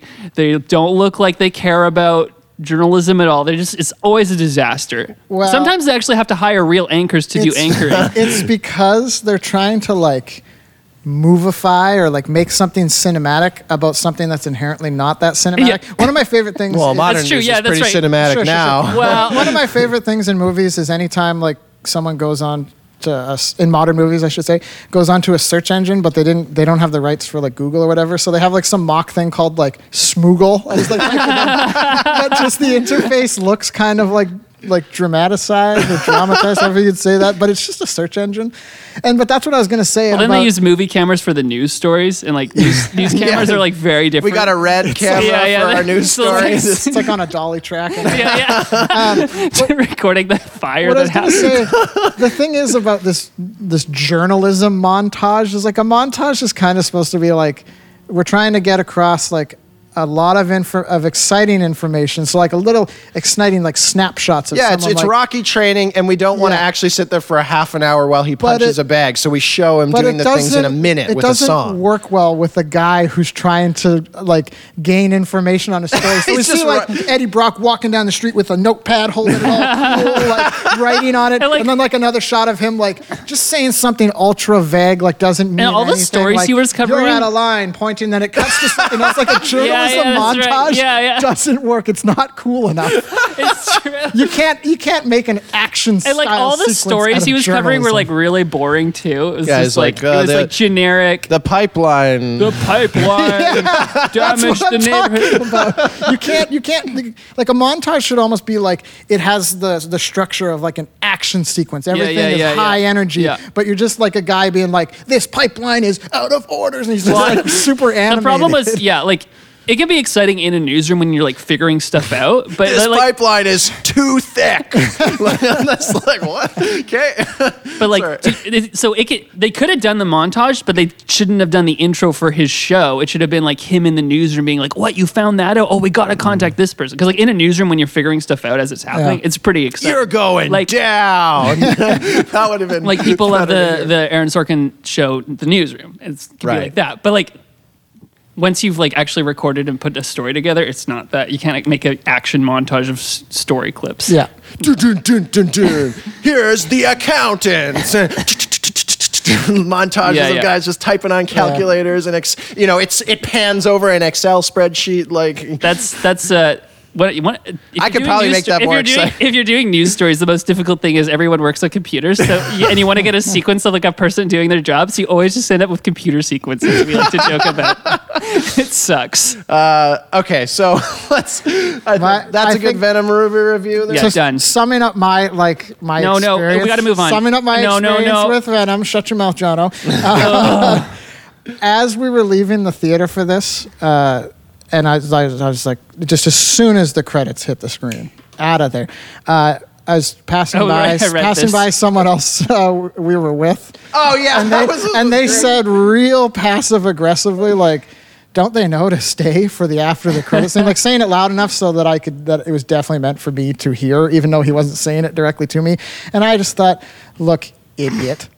I didn't. I don't give a fuck what happened before the credits in this movie. Like I give a shit what happens after the credits. Yeah, and like, so we- I was, I was eager to get out of there as fast as possible. I was so bored with this movie. Just started running. They said that. Just, just, just like sprinting down the stairs, like pushing people aside. So, dive over one of the seats. Yeah, yeah. In front and, of and we stayed out in the lobby for like a good ten minutes, and some of our friends stayed in. Oh, there they for stayed after to the wait. Credits. Yeah, they stayed to wait for the credits, and we just eventually had to leave the whole theater because we're like, they're not coming ever. like, like it was a long time that we, we talked. We had nothing else to talk about, and we just had to leave the theater. I didn't see my friends. These goddamn movies and all like the animators and stuff, the credits are so damn long. So if they put the end credits thing actually after all the credits, you're sitting there for like ten minutes, like watching more than ten minutes. So ridiculous. Was there an after credits thing? I think because that would have been funny if there wasn't. No, it's a superhero movie. There always no. is. So on to our most special segment of the year. People have had to wait an hour. fifty-nine, fifty-nine minutes. An hour for what this episode's actually about. Sorry. Happy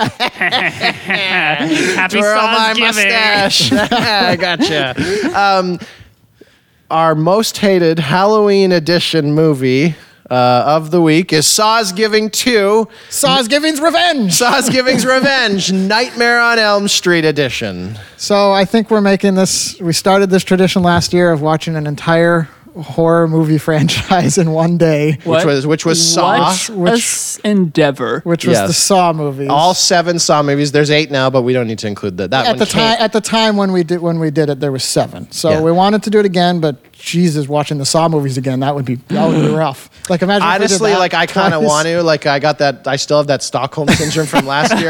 Like we talked about. I, I mentioned the, the the episode after. It's like man, all week I kind of do want to watch another episode. I'm, I'm sure as soon as I get into it, I'll be like, oh fuck, turn this off. Um, oh yeah, you'd get if you somehow made it to four, you'd be like, oh oh yeah, I for, oh shit, I forgot about this. Four is just. But this is, this has become an event now. Like I'm talking to people. Oh yeah, we got Sawsgiving on Saturday, and I'm going on, and they're like, what the fuck is Sawsgiving? Like, what are you talking about?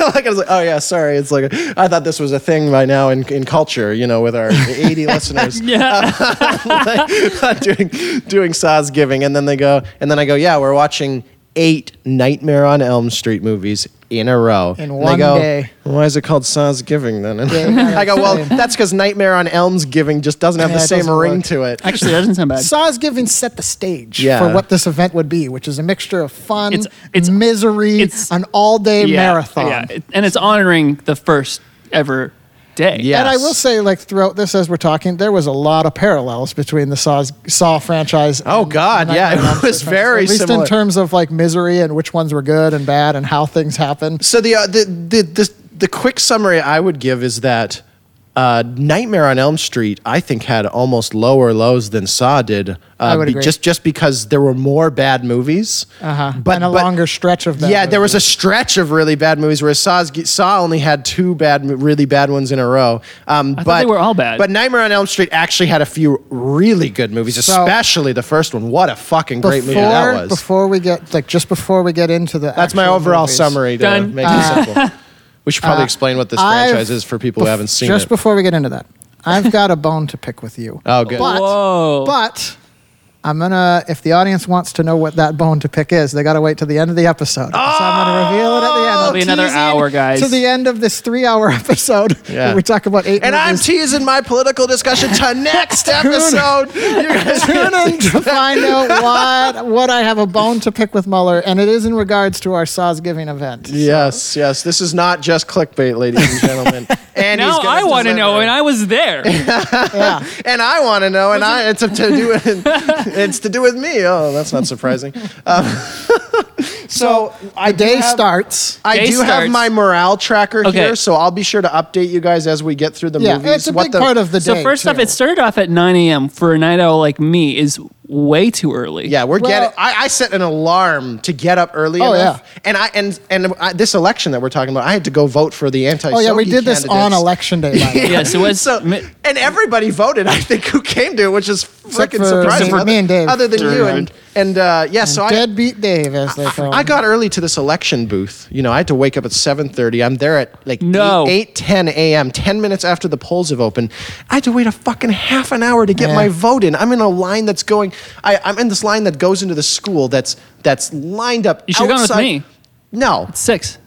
At six p.m., yeah. So that was that was an option for me. We hadn't talked about it yet. Yeah. Um, but Mueller's also he's he's kind of he's a staple. He he's a staple of Sawsgiving. Other people can oh, come and go. Like if you right. if you had come and you'd said I'm staying for two movies or whatever, and I'm I like, laughed. Okay. It wouldn't have and been I a was, big deal. Yeah, I told people, true. I told like friends and family, whatever, like, hey, come watch. You know, you don't have to stay for all of Sawsgiving. Yeah, just come for be, a movie. It'll be fun. Come that was the only movie. way we could get anyone in. to show yeah, up. Yeah. Mueller doesn't have that option. I, uh, he's, he's stuck in it now. It's um, too far gone. So I got this line out the fucking door, and I'm like, okay, well, there's the end of the line. And then I get about ten feet from the end of the line. The line curves down the hallway yeah, yeah, yeah. and takes us through the school before we get back. Oh, my God. I got Sawsgiving to start at nine. I'm, I still made it earlier than everyone else, or mostly everyone else. Yeah, I, I came think, late because I stopped um, at McDonald's. Yeah, to get- so Mueller's not always that late. When it's election day, I'm on time. Um, but yeah, I was thinking like, man, if you guys want more people to vote, stop having these half an hour lines to get in. Just give me an app or something. I'll just I'll do it from home. I, I, I was thinking about this though. It's like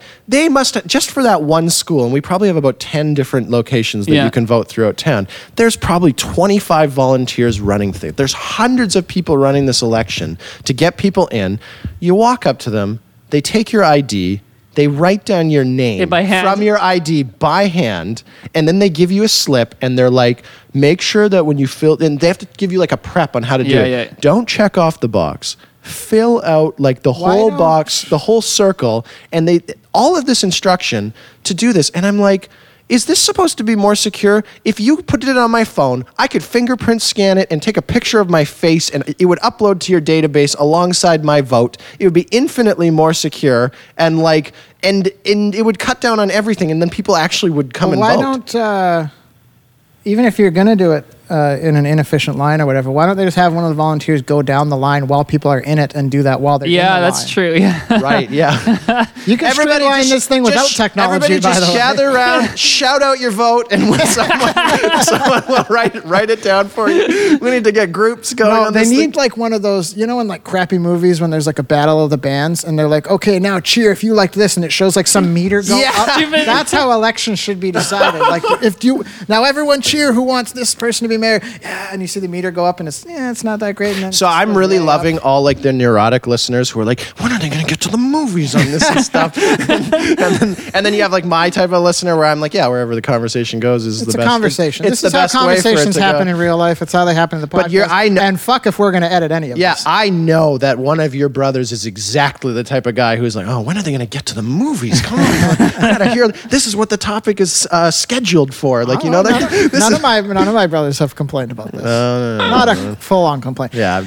Anyways, moving on back to Sawsgiving. Well, so I got the morality morale meter about how everyone's feeling. I've been taking polls all day. They're more accurate than our election results, that's for sure. Well, I um, will say this year I was very surprised uh, at how many people came to this event. Like this ten year. people. Last year it was me, Mueller, Braden, and a couple stragglers came and came and went for like a movie or less at a or time. Or less than a movie. Uh, And but this year, like pretty much right from the get-go, we had me, Mueller, Braden, Troll, Troll Josh. Josh was there. He wasn't even that late. Surprising. Uh, I think he was. No, I think he, he was there before a lot the, of other people. Yeah, actually. yeah. Was he there um, for the? Oh yeah. Uh, Or no, no, he wasn't. He missed the beginning of, of, uh, of the first Dave movie. was here, but most surprisingly, I'm surprised you came, John, especially surpri- for the whole thing. I'm surprised I, I came, cannot But believe. I did, I should confess, I did bring like every electronic device I had so I could do work. Well, that's what Sawsgiving's about. Yeah, whatever happened. See, see, when I was so stressed out about the first Sawsgiving and I was going to be tortured through this right. entire thing, yeah. it's like... No, if if you if you're falling asleep or like you're just you have to put your head on the uh, into your pillows because you just can't look. That's part of it. That's what right. happens yeah, to you. Yeah. That's the process of Sawsgiving. It is a process of enlightenment and rebirth. well, That's what happens at Sawsgiving. The true meaning of Sawsgiving, I I was come to interpret as. I really hope things come to the point where people are like, the true meaning of Sawsgiving. Yes, it's already happening, baby. It only took two minutes. It happened. just yes. happened right now. Was, you know, the things that scared you as a kid aren't actually that scary. Sure. You know, that's that's what I think the, the true meaning of Sawsgiving okay. is. You watch. That's in, true. In fact, that, it's, that was in what fact, it was about even, last it's, year. It's not even that. It's it's they're not even scary. They're they're actually just. Terrible. Like, they're just Most badly let, done. Let me up the ante okay. right now.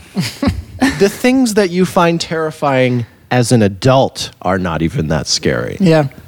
Dun, dun. Okay. So what? So we're gonna have to have some like baby seniors kind of if, holiday where they learn that too. Sure. Well, I'm just I was terrified of Saw even as an adult. Oh right, like yeah, until yeah, we yeah, watched yeah, it. Yeah, yeah, that's true. I, yeah, I guess me too. Yeah, but that but that terror came from your childhood. It is it just as it did with me. No, it was it was like I wasn't a kid when I heard of Saw. I was like graduating high school. It is interesting that you've tapped into this because the whole birth of Sawsgiving. I, I probably explained this on last year's episode. And you guys that, should listen because I just re-listened to last year's Sawsgiving. Yeah, fucking great episode but of this podcast. Whole, One of my favorites. The whole idea of it, the whole genesis of it, was that I thought. Like I knew Mueller was just undeservedly terrified of these Saw movies, and I, I thought I can relate would, to that. By the way, what would be funnier than to force Mueller to watch all the Saw movies in one day? On top of that, I know like he gets real fidgety when watching movies, so to make him watch yes. seven yes, in a row. Yes, so true. But so it's funny that you've picked up on this because that was the whole idea of it. It wasn't yes. even about like, oh, wouldn't it be cool to do a marathon? I'm like, wouldn't it be funny to torment Mueller for an entire day? Yeah, that's what a lot of people said. They're like, oh, a horror movie marathon. That sounds great, and I'm like, ah, you don't get it. Yeah. You don't know what like, this is all about. Any franchise that has enough uh, installments to do a marathon of, they don't stay good for that long. Yeah, so we had six full-timers. Movies, movies by the mm-hmm. time they all get right. to four and five, they're generally yeah. not good. Like yeah. the fourth and fifth ones are not good. Yeah. We'll get back to that so later. So we had but. six full-timers and probably like four or five part-timers coming through. Yeah. The day. That's, that's a pretty, that's pretty it's good. Taken off. Saw's given. Do you think? Do you think? Uh, or would you? Would you want to see uh, Sawsgiving expand to something that people celebrate across the country and across the continent, where every mid-October people come together and spend their entire day watching horror movies? Well, okay. So this is my thought on that. If we had, if it was some worthless holiday like Remembrance Day or something, then maybe I would like people to replace that.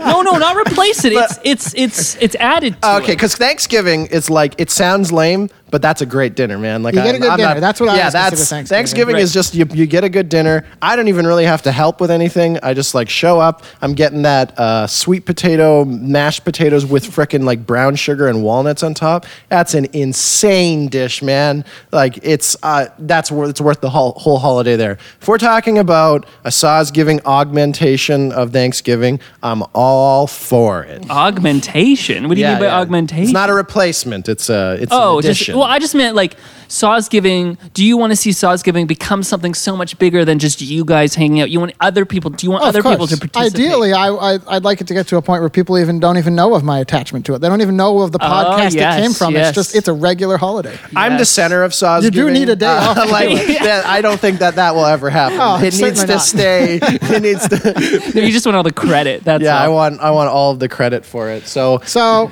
we get to the beginning of the day. This we started what nine thirty.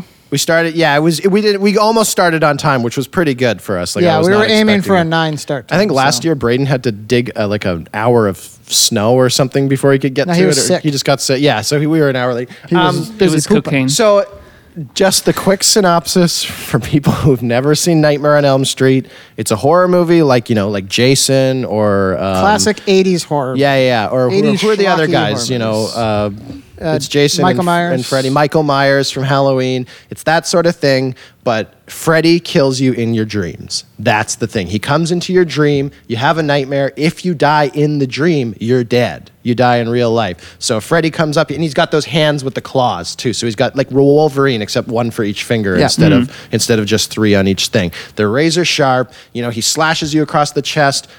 It, the camera goes to the person who's in their bed dreaming, and their chest gets slashed, yeah. and they start bleeding everywhere. So that's kind so what of happens the, in the dream, victim-wise, happens in real life. Very, yeah, but the cool. people outside of your dream, like the people just awake watching you, like they'll just they see like see, your stomach get cut, open, yeah. cut open all of a sudden. They yeah, won't. They see don't see Freddy. How it's happening. Very cool horror movie idea. Yeah, I love brilliant. it. I've always you just loved break it. Even it down to its basics, and it's a great concept, like a monster that kills you in your dreams. Yeah, so yeah, you it's like it's impossible to convince anyone else, like that's not experienced. Yeah, yeah. This. So and, you got that tension. And on top great of that, concept. What I loved about this first movie, so I I hate like the premise you just outlined, where it's like oh, the, I'm being haunted, but I can't convince anyone. Nobody believes right, me. Right. They think I'm well, this crazy. This is a way to make that work. I fucking hate that horror cliche. I just find it like tense for no reason, and I just find it frustrating. Like it's it's like it's like watching, you know, a lot of modern comedies where they think it's funny just to put someone in an awkward situation sure. that's meaningless.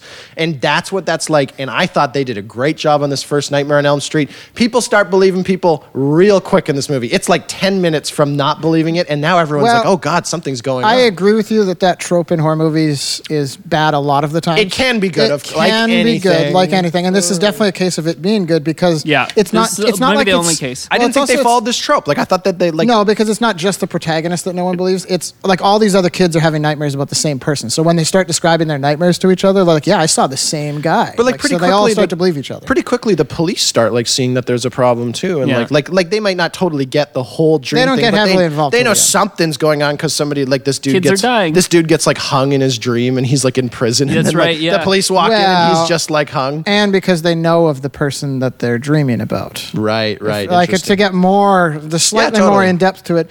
Uh, Freddy Krueger was like a Fred real... Krueger, which they I was surprised they used the word Fred yeah. Krueger a lot in this movie. Is that series. a grocery store?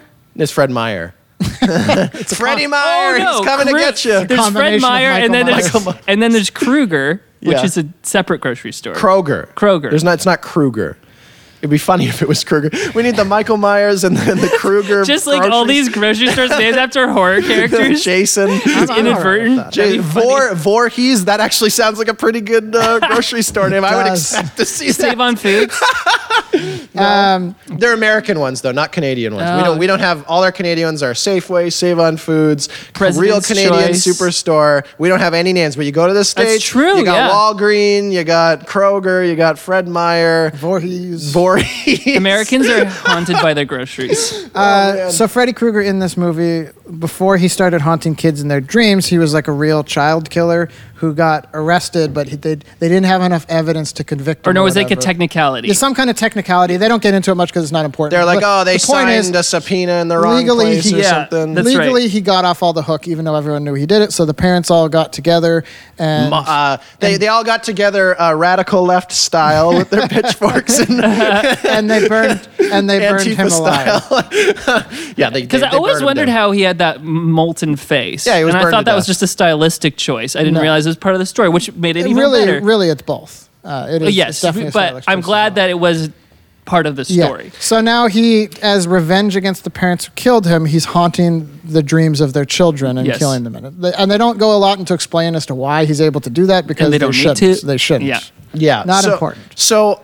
Freddy and the it, music in that film was pretty great. Yeah, superb. They had this I'm great eighties soundtrack in the first one. It, it was, was the eighties. Super, they knew soundtracks. So super good. Awesome. But like it was a good one too. There are some so dull good. eighties soundtracks. This was a good one. Sure. It, it had, one, had yeah. the haunting and like some like, sweet beats. You know, yeah, it had some cool beats. So Freddy is, I think, out of Michael Myers, Jason, whatever, Texas Chainsaw, I don't know. Like, I think can, that Freddy is the coolest one. I really like his design, uh, mostly in the first one, because yeah, as yeah. I found, like, he has a really simplistic design, especially, like, when they just... like the early nightmares with him, he's mostly kept in the shadows, but you can see his silhouette and, yeah. and like maybe a little bit of his striped shirt, but yeah, he not has this, a lot this of it. This Christmas striped red and white Where's Waldo red t-shirt. Red and green, right. Yeah. Very similar to But he's also Waldo. wearing Was like... Was it red and green? Was it red and green? I thought it was red and white. It was, it's definitely it was red and green. Okay. Gold and white. It's like a dirty red and a dirty green. That's not really vibrant until the later ones when they start getting it wrong. But uh, he, it's a really simple design, and he has like it's on like one... red and black. On one of his yeah, hands, in the first one it is. Oh. It, it evolves it's into a really dark green. It evolves to be more. This is what I'm getting at. Is in the first one, it's he looks really gritty. Like all his yeah. skin is horribly burnt and like almost has like a certain glisten to it. Like he looks like he's in pain all the time. And, but he's got like this hat that he's wearing that shadows most of his face most of the time. He's got these claws. So when you see it when it's like mostly shadowed, it looks awesome. It does look something. Well, there's night, like a simple, mysteriousness to it as well because you're iconic. like not.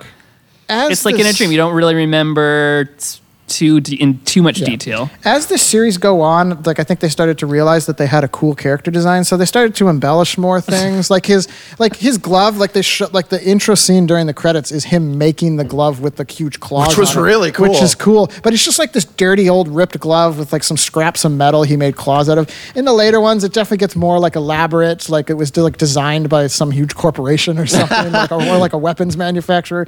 And then his his also his shirt gets so colorful and vibrant, like the red and greens really pop. And it's a, and then and then I think probably the actor, because there's the same actor in all of them, except for the reboot.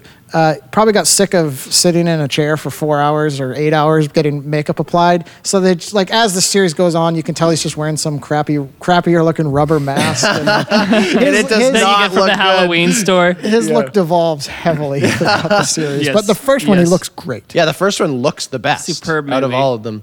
So. Um, I just, he, so Freddy has a bunch of things that he does, right? He's usually slashing people, but one of my favorite things that he does is he, while he's chasing kids in their dream, like they're just running away down an alleyway yeah. or through a house, and he's laughing at them and, you know, saying He toys shit. With them. Yeah, he, he's toying he with them. He doesn't just go likes, outright for the kill. Yeah. So, not like a Jason. So he'll be like, he'll be like, I don't know who the main character's name was in the first Nancy one. Thompson. Yeah, Nancy. He'll be like, hey, Nancy, check this out. And he'll just cut his own fingers off and they just start bleeding. Well, what's, it's very, it's very effective because it's, because you like you're watching it thinking like if you're really trying to get into the mood of it, it's like if he's willing to do that to himself, like what's he going to do to you? Yeah, it's very it's, it's very intimidating, and it's like and so this he's just he's guy, always yeah. mutilating himself and like just like sticking his knives into different parts, and it's like, you know, when you read about like, you know, I think we talked we were talking about Albert Fish recently with that Norm Macdonald joke or whatever, yeah. but it's like he's like this serial killer, you know, some horrid, horrid, you know, John Wayne Gacy style kind of guy. And it's like when the guy's dead, they find like he's got like, you know, dozens of needles in his pelvis that have just been yeah. there like for a long time, like that he's doing all this weird shit. And it's like, man, somebody does that. Like that is, that is some scary yeah, that's shit. That's definitely what they do with Freddy. That's terrifying. So yeah, so Freddy's always just cutting parts. He like, I think he cuts his arm off at one well, point or something. Well, there's also a scene where he like cuts open, I think, like his chest, and you can see like his blood's like all like this gross like puke green, and there's maggots inside of him and stuff. Oh yeah, like, that was crazy. Yeah, he's definitely like oh I yeah, must have been weird on my computer like, at that self-mutilation point. Thing too. Yeah. So I want to talk about the first Freddy's f- first-ish kill in the, in the, the first in kill the, we in, see, which in, is great in the first movie. Not not not right at the beginning, but from the first the girl who yeah, kind of gets the first of on. The protagonists. So um. So the, it's just these kids hanging out, and then uh, and then this guy shows up, Lance. I don't know if that's Lance, what it was there. Cool, we just called him, but he's just he's just a typical eighties like tough. He's got a he's got a leather jacket on. Well, sort of. It's like he kind of also looks like a fifties greaser. Yes, well. I don't yeah. know. Maybe that, that was eighties. That was tough. Like the cool yeah. That was thing. eighties. The eighties like the fifties. Yeah, yeah, that, yeah, that's essentially, yeah, that's what I'm getting that's at. How, always thirty years, uh, it's always the twenty ten. What do we like now? We, love, we like the eighties now. Um, so, uh, yeah, so he like, he gets into like a tiny dispute with like some of their friends, immediately whips out a switchblade, and he's yeah. like, you want to you wanna go? Cool guy. And we were sitting there the whole time just being like, man, I wish this guy's whipping out switchblades on everybody in this movie. Like, you know, so he goes and he does this chick or whatever, and he's sleeping beside her, and then she starts having a nightmare, and this is like the first kill or whatever, right? And we were joking where it's like, he just turns over, listen, lady, I'm trying to get some sleep, and yeah. stop making these noises while, while you're getting... Just a cool guy, you know? Just a cool Just guy. A really cool guy. So this, so during this first this first murder or whatever, so she's getting killed by Fred Krueger or whatever, but the bedroom they're in is like a... You don't you don't see this as a viewer, but it's like a it's like a container that they have on a spindle. So yeah. they have a motor turning this bedroom. So in the movie, you see she basically is getting like whipped up across the wall, and she's bleeding everywhere, and then she's like on the roof, like yeah, you know, like, like she starts Exorcist. Getting lacerations, like that that. The people awake can't see where they're coming from. Like yeah, yeah. They're, they're so just, her blood's just spilling everywhere as she's being tossed around yeah, the room. It's very like Exorcist style, like getting like yeah. thrown to the roof. And it looks so good. Like, dude, it's so good. There's actually parts of it. So there's parts where it's like you can tell, it's like you say, it's just like a big container room that they're kind of rotating. They're spinning it so that, yeah. yeah. But there's parts where she's just kind of floating in the air, and it's definitely not done with strings. I don't know quite how they did it because it looks just real. Through her. Yeah, and if they had been throwing her up to the roof with strings or something, it just would, it would have look looked more like like floating. It would have looked like a Marvel movie yeah. where they're just whipping some guy or whatever. It's a straight movie. It looked like her her movements in the air, she like jostled around as she's being stabbed or whatever. It really looked like that the moment, room was that moving. Momentum affected how she's being yeah totally. The room. Like, and as she's like crawling, gravity to it. As she's crawling up the wall, it's not like she just slides up to the roof. Like she's kind of going in like an S. Like it's it's a very organic, disturbing shape, like the way that she moves up there, that yeah. they you had you had to build a room then spin it to get this. And uh, so I really appreciated that. Like it was Fantastic. It was notably different and more effective than, you know, another version of that. I think they used that spindle room in a few other um, of the movies, but I don't think it worked well, well. Notably, like if you want to point out the two awesome deaths in this movie, that one being one of them, and the other is uh, old Johnny Depp's death. Oh yeah, Johnny so this Depp. Is, this is his first movie. I believe this was his first yeah, movie. It says a very young, young Johnny Depp in this movie. Yeah, he's not even like a big boring weirdo yet or anything yeah, like I, that. I described him as a wacky dildo in the movie. He, L A hadn't ruined him yet. Uh, He's death, a very normal character in this movie. Yeah, yeah his death is great. Like I don't remember. He gets pulled into his own bed. Like he just falls asleep oh, watch, yeah. like watching T V or whatever. And then he starts like sinking into his bed, which I I think is great because I think they were trying to. And he to had ta- a giant T V on his lap. I think they were trying to tap into. Uh, I forgot. His tube T V comes in with him. He had a tube T V on his lap, remember? I think they were trying to. Yeah, I, I, I do remember because it's hilarious. uh, like eighties tube television just on his bed. Um, I think they're trying to tap into, because I've read and heard people talk about that get like sleep paralysis, how it feels like they're sink they're sinking into yeah, their bed. Or they bed. fall right through the bed. Yeah. yeah so yeah. I think they were tapping into that, because I, I don't remember, I don't actually remember what we see like in his actual dream of him being attacked by Freddy, but what we see as the audience in real life, he like sinks into his bed, and then there's just like, like he's fully in it, and there's just, all we can see is a hole, and then like a second later, just uh, just gallons. A thousand gallons of gallons blood. Gallons just- of blood just, just spray up toward the roof, and almost like gravity's upside down because yeah, the pool starts to settle on the roof. Yeah, and it doesn't look awesome like it's being death. shot. It does look like gravity is just, fl- yeah, which obviously yeah. they've just turned the room upside down. Yeah, and they just bolted and, everything down yeah, and turned it upside it down. It looks so good, man. Very like, cinematic when really you're just watching a bunch of liquid fly upward. It's yeah. beautiful. It's very like, it's very similar to, you know, like the Shining, of you course, know, elevator blood scene. Elevator. And, yeah, so, um, yeah, so that's pretty great. So, um, Awesome, uh, a few awesome murders. Um, so the parents in this movie were great. So at, like at the beginning, um, I think, or I don't know if it's at the beginning or partway through, but like one of the girls has a dream and Freddy kind of slashes her. So he, he cuts her a little bit and her shirt is slashed, but I think she gets out of the dream, like she has an alarm or something, so he's not able to finish her off. Mm. And her mom walks in the room and she's like, oh, uh, what's with your shirt? You better, I keep telling you to cut your nails. You're like, you're going to keep, otherwise you're going to keep slashing your shirt. It's like, she's like bleeding a little bit and like, and she's like got these clear slashes. Like, you think that's from long nails, you dummy? Like what type of, well, what type so- of mom would think this? I remember thinking, like, if you if you saw that and you thought, oh, they're just clawing at themselves in their sleep, because people do stuff sort of like that, like they bite too hard and they like they chip yeah. their teeth and shit like that. You you would, it's like, she's just like, oh, you got to stop yeah. doing that in your sleep. Yeah. You would think that the parent would be like, we need to get you to see a sleep doctor. Yeah. And to the movie's credit, they eventually do.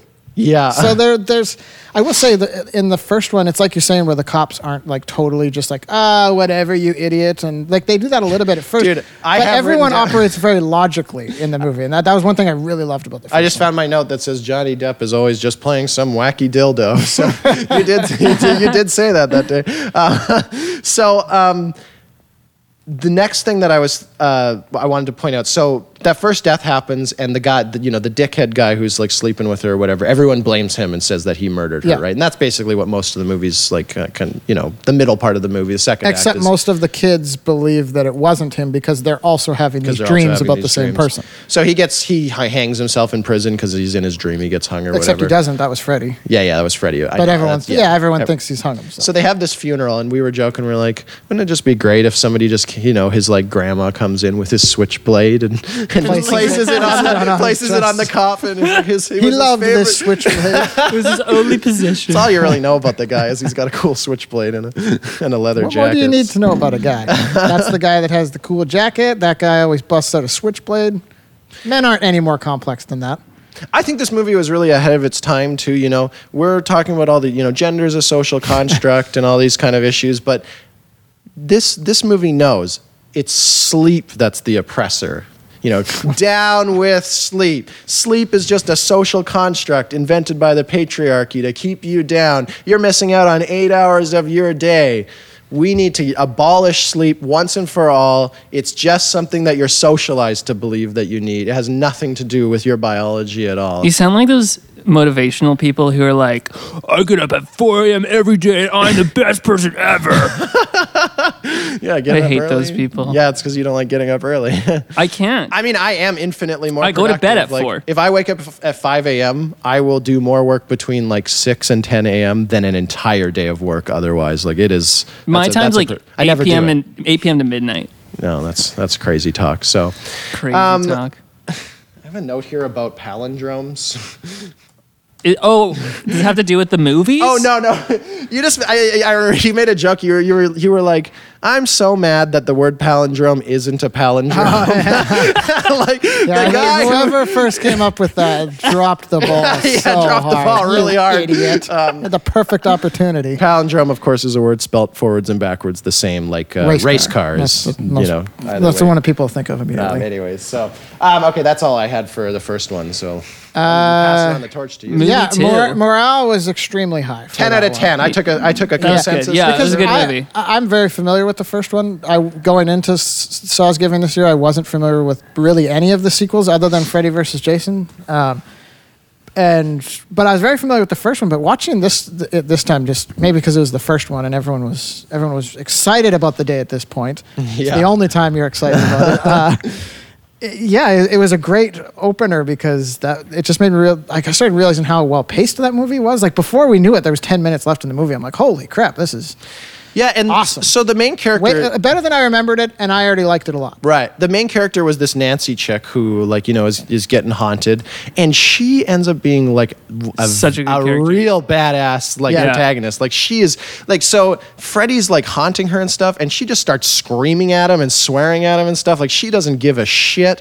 At the end of the the end of the movie, she basically thwarts him. Like she knows he's coming. Well, so she's she actually has like she doesn't spend the whole movie just terrified of him. She starts actually trying to acquire think about how an he works. actual plan, and and sh- and she pulls it off. Like yeah. which I think is really vital for a good horror movie. I cannot stand horror movies where everyone just does dumb things. Everyone in the movie does dumb things. I mean that's for the com- no reason. That's the common complaint. And to be like more articulate is like they don't figure out how the villain works. They, yeah. they don't have, they don't, there's no set of they rules for them time, to yeah. follow, or they don't figure out the rules at all. And it's like, that's just kind of boring. I mean, we talked about that other movie, that, that other horror, uh, It Follows, that yeah. uh, comes up where it's like, it's just a monster that follows you. It just walks towards you. Can you could drive like across the country. It would take like a year to get to you, but it eventually gets to you.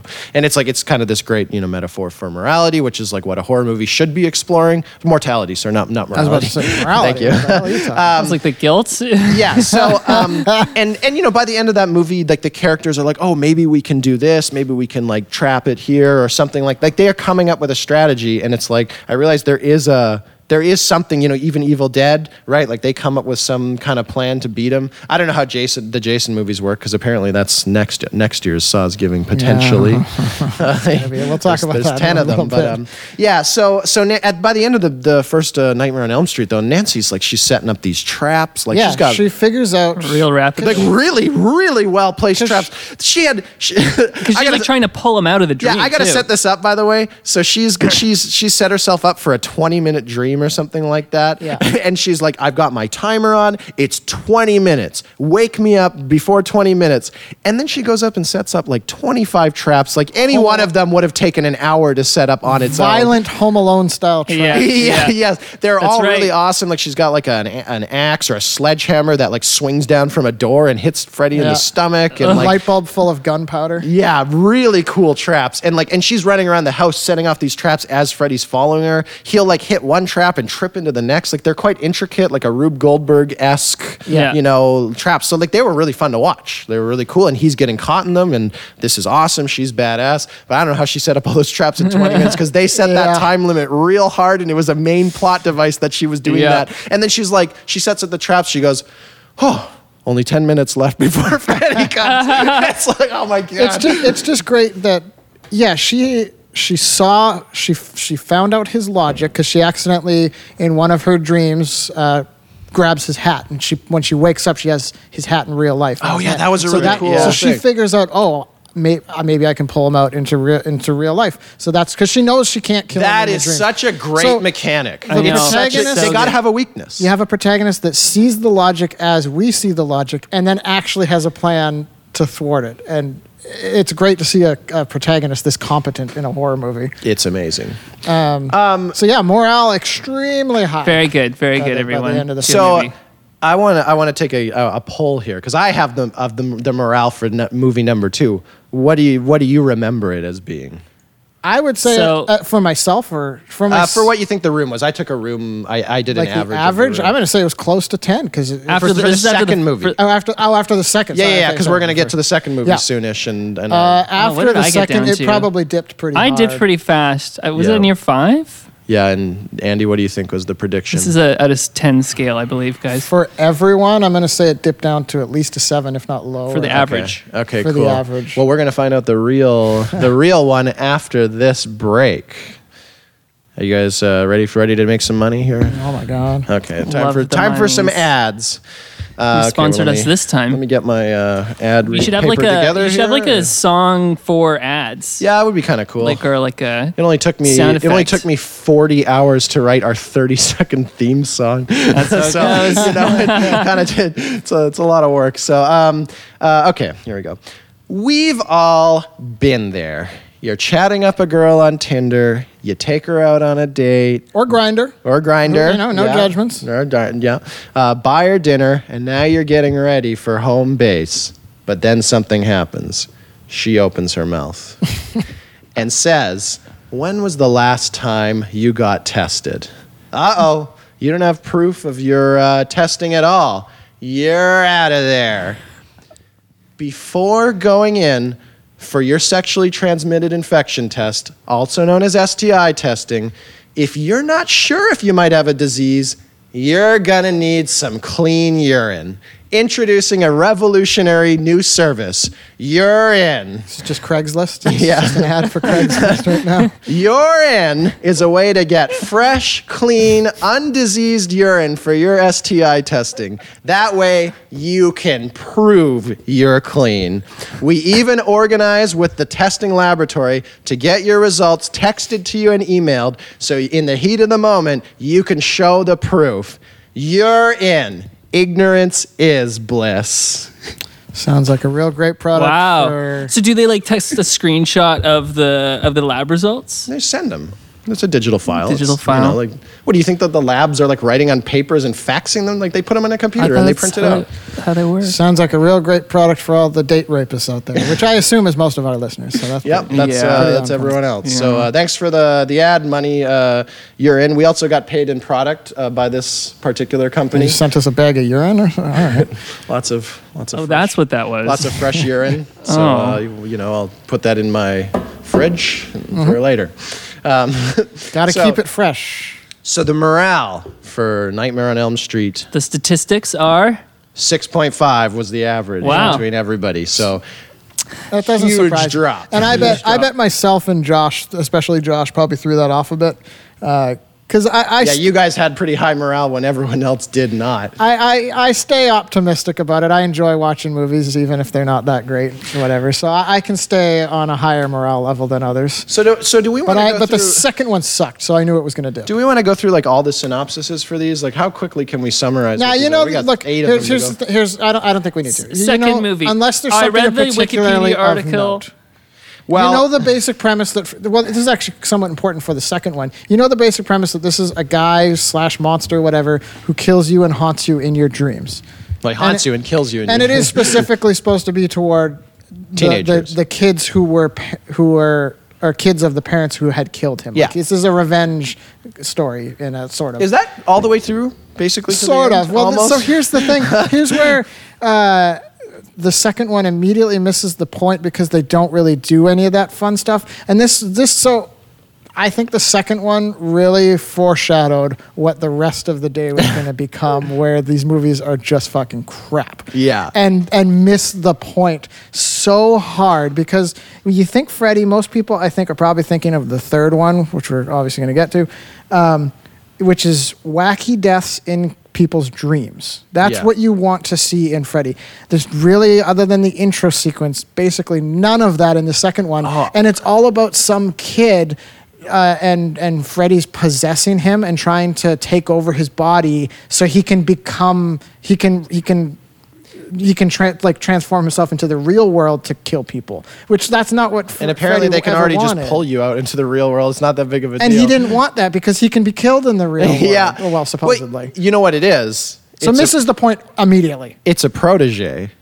That's sort of. Yeah. It's like it's like Saw's protege yeah. from the Saw. We were starting to get word. Oh man, this it really was, is going to be Sawsgiving. It's a Sawsgiving miracle. Another protege. Yeah. So uh, the idea for Freddy Krueger having a protege was a very misguided effort. It was. It was definitely, like you say, alarming. To it was that alarming. That was one of the things that bugged us most about the Saw franchise is just this constant moving on to different proteges. Yeah.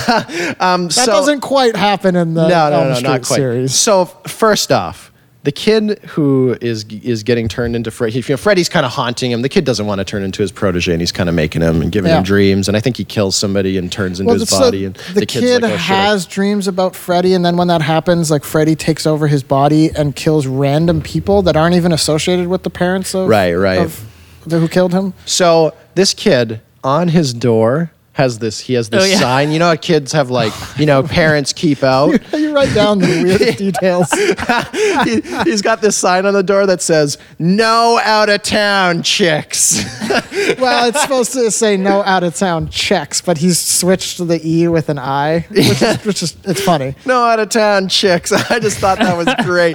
Why? Why don't you? What do you got against out of town chicks? Like that sounds great. Didn't they just move into that house from out of town? Yeah, because at the beginning of the so film. So yeah. that is one thing. The only relation, other than Freddy, I guess, between the first and second one, it's a completely different protagonist, and the relationship is the house, because they move into the house that Nancy Thompson, the protagonist from the first, used to live in. And the house was the most important thing about the first film, if we remember. Except that it's not at all. No. In the slightest. Well, that is another... Uh, reoccurring trend in this that house franchise. That house always comes back. That house comes back, but the house never played any significance. No. It wasn't Freddy's house. If it was Freddy's house, maybe okay, it came back because of the second movie, them making the house significant, and, and then the, but they the, didn't really the writers and directors of the post movies were like, I guess this is part of the iconic nature Other of than Freddy. Them moving in there. It doesn't play anything. It's not like Freddy resides there, and whoever lives there will get. But they always end up in that haunted. Dang house. Remember the fourth, up- fifth movie? I can't. Those yeah, ones all blurred into why, one. That's why it's so baffling, because it's like, why does everyone always end up in this house? The house plays no real significance. It wasn't Freddy's house. He doesn't haunt the house. It would make the perfect setup would be everyone who moves into this house gets haunted in their dreams by maybe, Freddy. Okay, that maybe would work, the producers were the like, "Look, we got this set. They built it. We might as well use it." Maybe. But you know what? The inside of the house looked completely different. In every movie it did, yeah. It never looked the same. Outside always had a red door, and I think the address was always fourteen. Well, it was like, first it was a nice house, which probably like was a real location, it looked like in the first movie. And then they yep. like made an impression of it, because then it was like abandoned by the third movie, and it was like boarded up. For some reason, even though that we don't really know. Oh, was it in the third movie? It definitely, at one point, we're going to do a movie by one movie of the, here, so One of the issues lost, about, about this event, when you when you um, binge yep. all the films mm-hmm. at once, is they blur into one. So I know exactly only, what you're talking about. Because it, this is this hap- a phenomenon that has a this name? This happened to us hard in Sawsgiving, but I want to get back to it when we start discussing the fourth and fifth episode. Okay. Because that, that seems no, to those be two when blurred it, so bad. That seems to be when it happens. So we'll yeah. come back to that feeling, but... Uh, Just to, t- to, to talk on that a little bit, that was definitely something that happened in the previous Sawsgiving as well. So that does seem it's, to be, that's yeah. a part of Sawsgiving. I mean, I guess, is that a good thing or a bad thing? Because there's consistency? What do you what do it's, you think about that? It's both a bad thing and a thing that I think happens naturally. But right. again, we will definitely get phenomenon. back into that. Um, so are we done with the second movie? Because I was when it finished. Well, oh, actually, there's a funny thing I should mention is there's a whole uh, there's a whole part in the Wikipedia article about the second movie that talks about the homoerotic subtext. Yes, and this is actually part of what I wanted to talk about. So oh, you did want to talk about that. Glad you're introducing this. Um, Go ahead. So It's a new protagonist in this one. It's not That's Nancy, right. It's not Nancy Thompson, who we all loved because of how competent she, she was. She was great. Um, loved her. Now it's just some guy. I don't know what his name was. I don't know what the actor's name is. I don't know what his name is. In the character do you want me to tell you? No, I do not. Uh, I'd rather not know. Just some guy. But in the movie, like, there's like weird sort of homoerotic themes. Like one of his nightmares, he's in a shower and then like he's like whipping his coach in the ass who's naked or whatever. But also every time like the Freddy like attacks this kid, the main protagonist, protagonist kid. Yeah. Uh, he like he sees Freddy and he screams like a terrified teenage girl. But it's like what looks like probably an eighteen-year-old kid, but he's screaming like a little girl. And I didn't really know.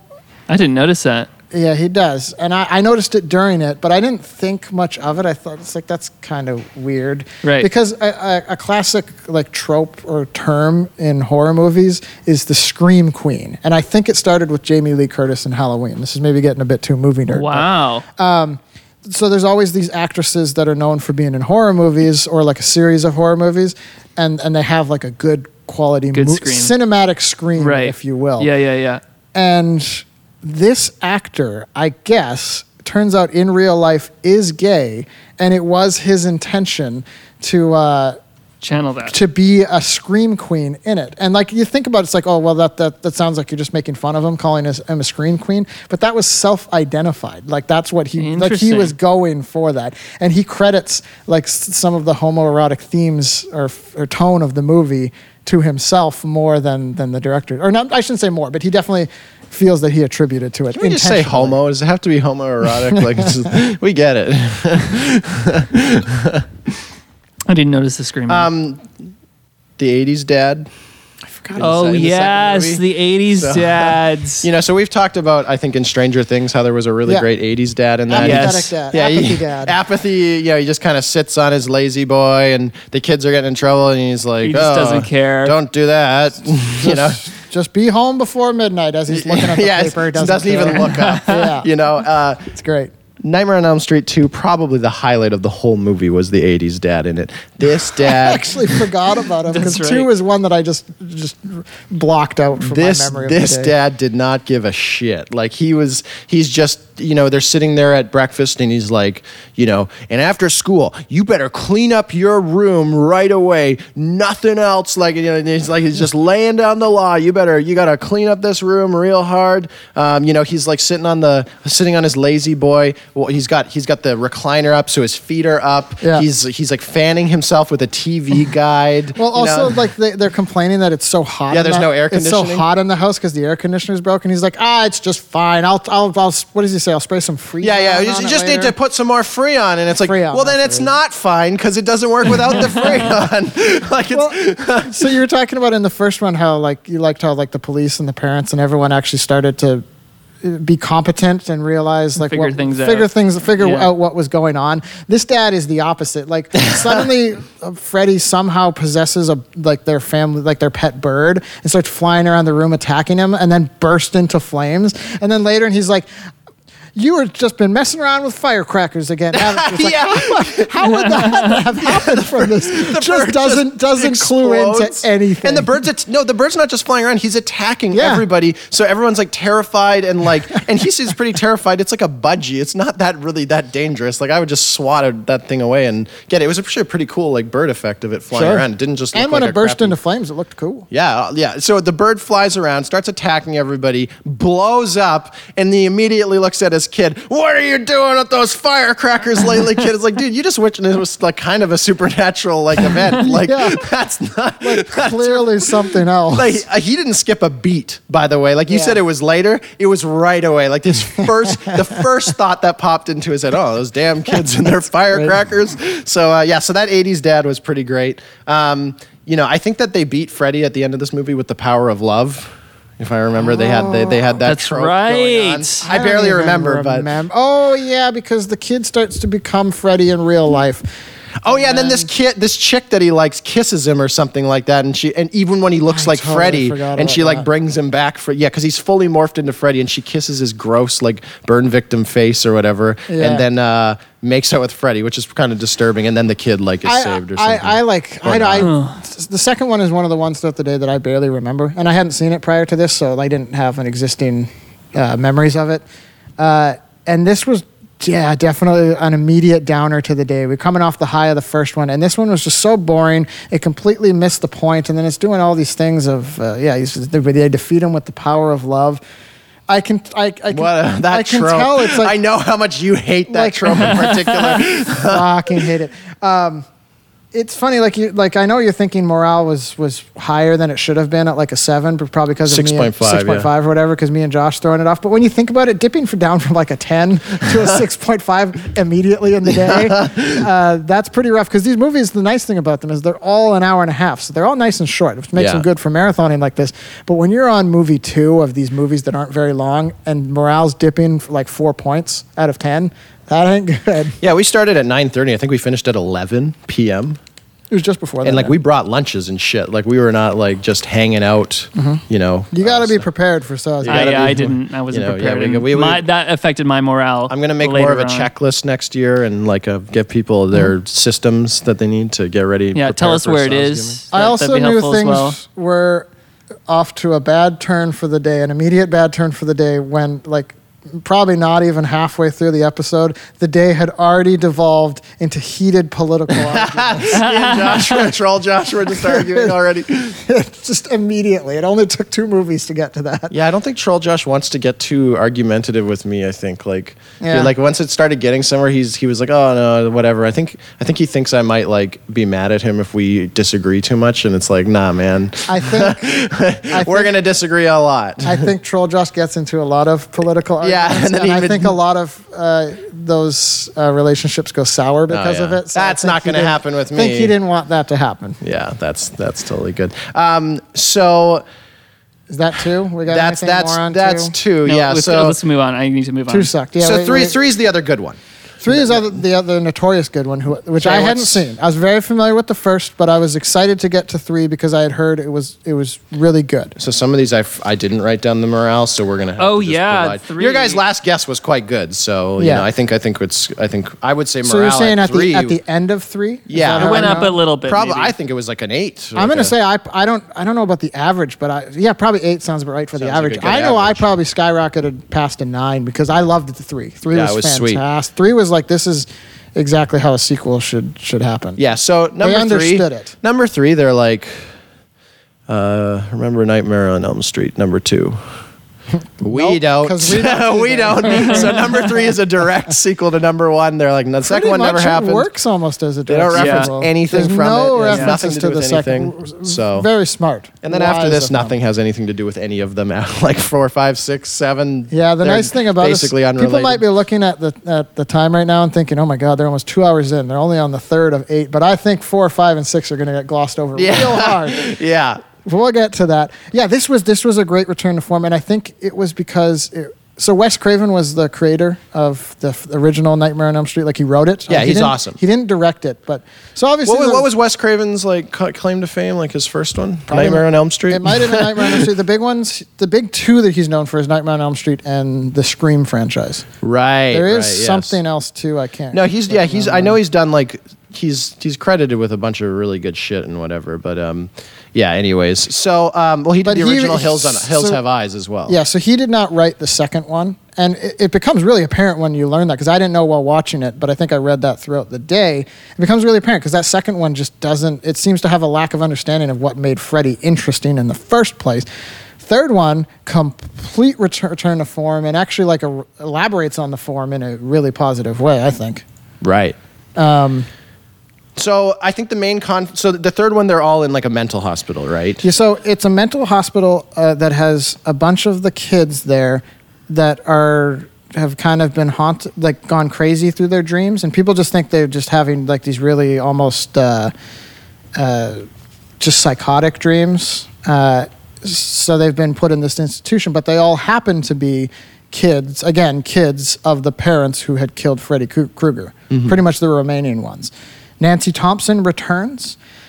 And it was at this point, I think, when I really realized just how competent of a horror protagonist she was. I knew that in the first one because of all her awesome Home Alone traps and her plan and whatever. But when she returns, immediately, like, she hears about that there's this mental institution dealing with dreams and that all these kids are being haunted by what sounds like Freddy Krueger. But you learn that uh, she's kind of, she's become like a doctor or psychologist of some sort. She takes pills called like Hypnozil or something like yeah, that. Yeah, something that keeps that you from dreaming. That suppresses dreams specifically. And she hasn't gone out. Hypnosil. She hasn't, yeah, that was it, Hypnosil. She she has not gone out and tried to convince people like, oh, I'm being haunted by a monster killing her in her dreams. And I thought, this is the smartest protagonist in a horror movie I've ever seen, because not only did she, did she have this awesome plan to escape him, she's suppressing her dreams and she's not running around like a crazy person trying to no one will believe trying me. to explain things that sound crazy to an ordinary person, that, that you're trying to explain something that's happening to you that of course sounds crazy and they're going to write you off as crazy. So she's avoided being institutionalized through doing this.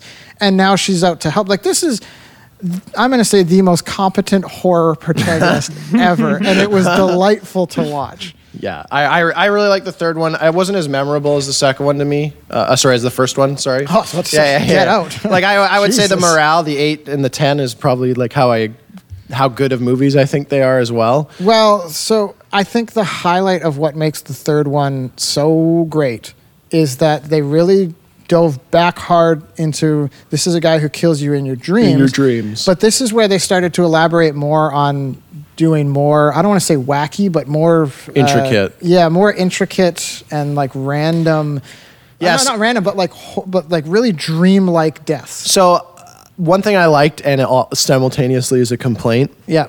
Because I think they could have taken it further, is a lot of these mental patients, like, they have a symptom, right? Like, one guy can't talk. This was, this he used to be like in the, de- the he used to be in the debate club, but now he like lost his voice for some reason, and um, you know, one guy. Well, he started getting haunted by the dreams, and he just stopped talking. Yeah, so yeah. Didn't really understand I, why. Yes, yeah, so I don't remember what some of the other ones are. If if you can remember well, some so, of the other. So the thing that was great in, in the third one, and that, why I think it gets recognized, is awesome themed deaths. Yeah, yeah, so it's, I'm getting it's there. Not I just yet. want to remember what the themes are before I there describe the, the deaths. There was the girl who wants to be so she wants, a T V star, movie yeah. star. She wants oh, yeah. to be an actress. Oh, yeah, yeah, yeah. yeah, she, yeah, yeah. That's that one of my favorite deaths in There's, the whole right, series. Good one-liner there. Yeah. There's the debater, that, that one-liner yeah. that comes into my intro to Johnavision at the beginning. Well, what was that one? So welcome to primetime, bitch. Yeah, yeah, yeah. So, so yeah, so, oh, with, so the chick who wants to be on T V, she's like, she's watching T V late at night, and then she falls asleep, and then you see this image, and you've probably seen this image on, uh, on like the internet somewhere, because it is quite an iconic one, and it's like, it's this tube T V hanging up high on the wall. There's robotic arms, and they're not like simple robotic arms. They look like, you know, very intricate, yeah. like robotic arms. And they just, they grab her and slam her head. like, like so so they grab her. Freddy Krueger's head comes out the top of the T V. Like, you know that effect where in like Poltergeist, and I think in Freddy Krueger too, where they're pushing through the wall and it's actually yeah. like a screen, um, you know, and, and the face is there. And, it, you know, you see that. I think that's the cover of Poltergeist, isn't it? Or... Probably. I don't remember. I don't it's the know. cover of The Frighteners, that's for sure. Um, so uh, it's kind of that effect. His head is coming out the top, and then like his head appears there, and he's like, and he's talking to her about something, and he goes, "Welcome to prime time, bitch!" And then he slams her head into the tube T V, and it like explodes and kills her. And then her body is just hanging, hanging. out of this tube T V. Her feet are awesome. off the ground, and it is like just the view of her sitting there. I think I posted it on our Instagram, by the way, okay. um, at Real Movies Real Men. Um, and uh, you can, if you flip through some of the images I posted from Sawsgiving, you'll see that one. And just that still image looks awesome. It really does. It's incredible, and but, it's pretty haunting too. Like just that she's hanging there by her head. Yeah. Like, but that's yeah. gross. So there was, you mentioned the uh, the debater kid who's all silent now. Oh yeah. Freddy, like in his dreams, like he appears as like a hot chick, and she's kind of on his bed over top of him, the the debater kid, and then she he like. bites the kid's tongue and rips out his tongue and uses the tongue to tie him down to the bed. So as if he's like, like being tied down literally by his own tongue. Yeah. This is the debater kid. That is so fucking brilliant when you break it down. Like, if someone was hardcore into debating, like, they would have, like, I imagine their biggest fear would be having, like, um, a momentary lapse on stage or, like, uh, or stage yeah, you're not, fright not in being, general. Yeah, being, being tongue, tongue-tied. Being, li- being tongue-tied, and he gets literally tongue-tied in it. And this it's is where maybe it, too on point, but it's so schlocky that I love it. Yeah, yeah, yeah. It's, it's definitely, I mean, you, this is all schlock. Like, even the first one has But it's quality stuff, schlock. But it's, yeah, it's this real high-grade schlock. Yeah. Premium, triple A cut sirloin schlock. Yeah, um, so uh, yeah, and then like, but then the bed kind of disappears from under him, and he's like just being held over a fire. Over a fire pit. like like like the the ground opens oh. up, and like you see down this cavern into like hell. And Freddy Krueger's just got him down there, and he's like roasting him over like a fire. Yeah, like, it's great. He's, he's yeah, being roasted like someone on stage being debated oh. would be roasted, but his tongue is literally tying him down. Oh, that's brilliant.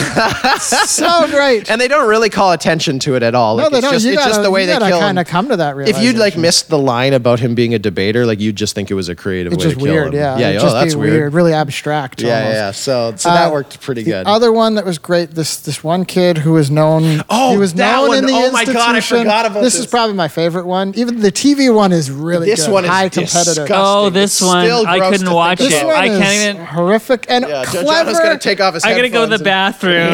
Clever yet again. Escape this. This kid who's he's known in the institution for being a sleepwalker. I think they all just call him sleepwalker because he's just always waking up in the middle of the night walking around the institution. It's a really open institution because none of them are violent. So he'll just be like walking around the halls and stuff.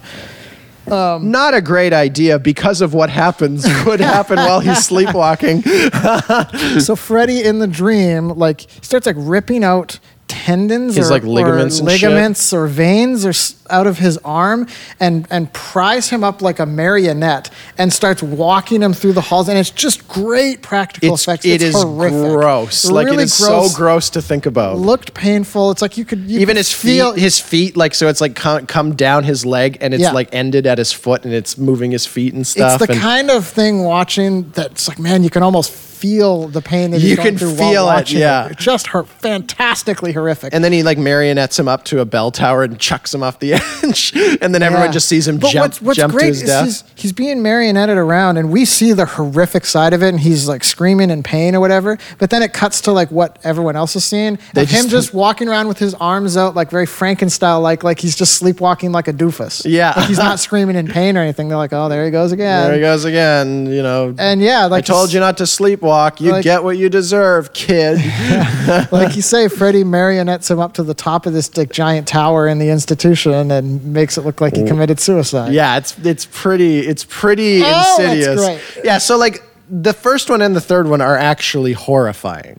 Yes. Like I wasn't scared, but like those are like the third they're not one, just the third one dapples a bit more schlocky than the first one. It's funny when you think about it, like how oddly grounded the first one feels. Yeah. Because other than cutting his own fingers off and his arms growing long, he doesn't do anything. Did we talk about wacky. the arms growing long? Because I, I loved so. that part of Freddy. So he's like, his arms, like, this with is in his, the first one. His sweater starts to look kind of like a bunched up accordion, and then his arms just go way out, like yeah. ten feet to either side.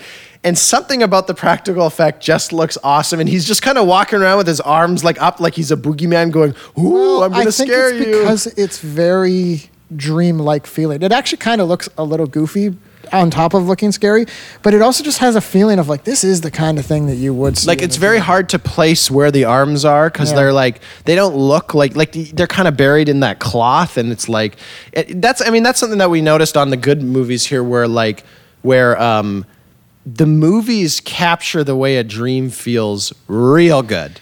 So there, there there's a, there's a scene. In that's the, f- the best thing. That that's when the Elm Street movies are on point. When yeah. they're capturing that feeling of being in a nightmare, there's, that's when they're really hitting so it. There's a scene where this chick is trying to run away from Freddy Krueger in the house, and she runs up this the stairs. Chick. That was Nancy Thompson. That was Nancy. From the sorry, first one. I couldn't remember. I just remember the the, the thing. And uh-huh. uh, so she's trying to run up the stairs, but every time she takes a step, her foot sinks into like a marshmallow yeah, in the she stairs. She can't like make it up the stairs. Yeah, so she just is like, it's just like she's running in slow motion trying yeah. to get up. And I was watching that, going, that's exactly what a yeah, dream feels like. Yeah, who hasn't had like. that feeling? Even if it's not like a nightmare, but who haven't, who hasn't had that feeling of being in a dream and you're trying to run and you just you're just moving. Just not going fast. Just not going fast or not going anywhere at all. And they, oh, they nailed it. They, so they really did. That yeah. is when the Elm Street series is on point, when they're nailing the feeling of an actual nightmare. But yeah, so or even dream, but even. in your dreams, you don't look down and there's marshmallows in the stairs. Yeah. But but so the I, the fact that they came up with that to make you yeah, feel that yeah. way,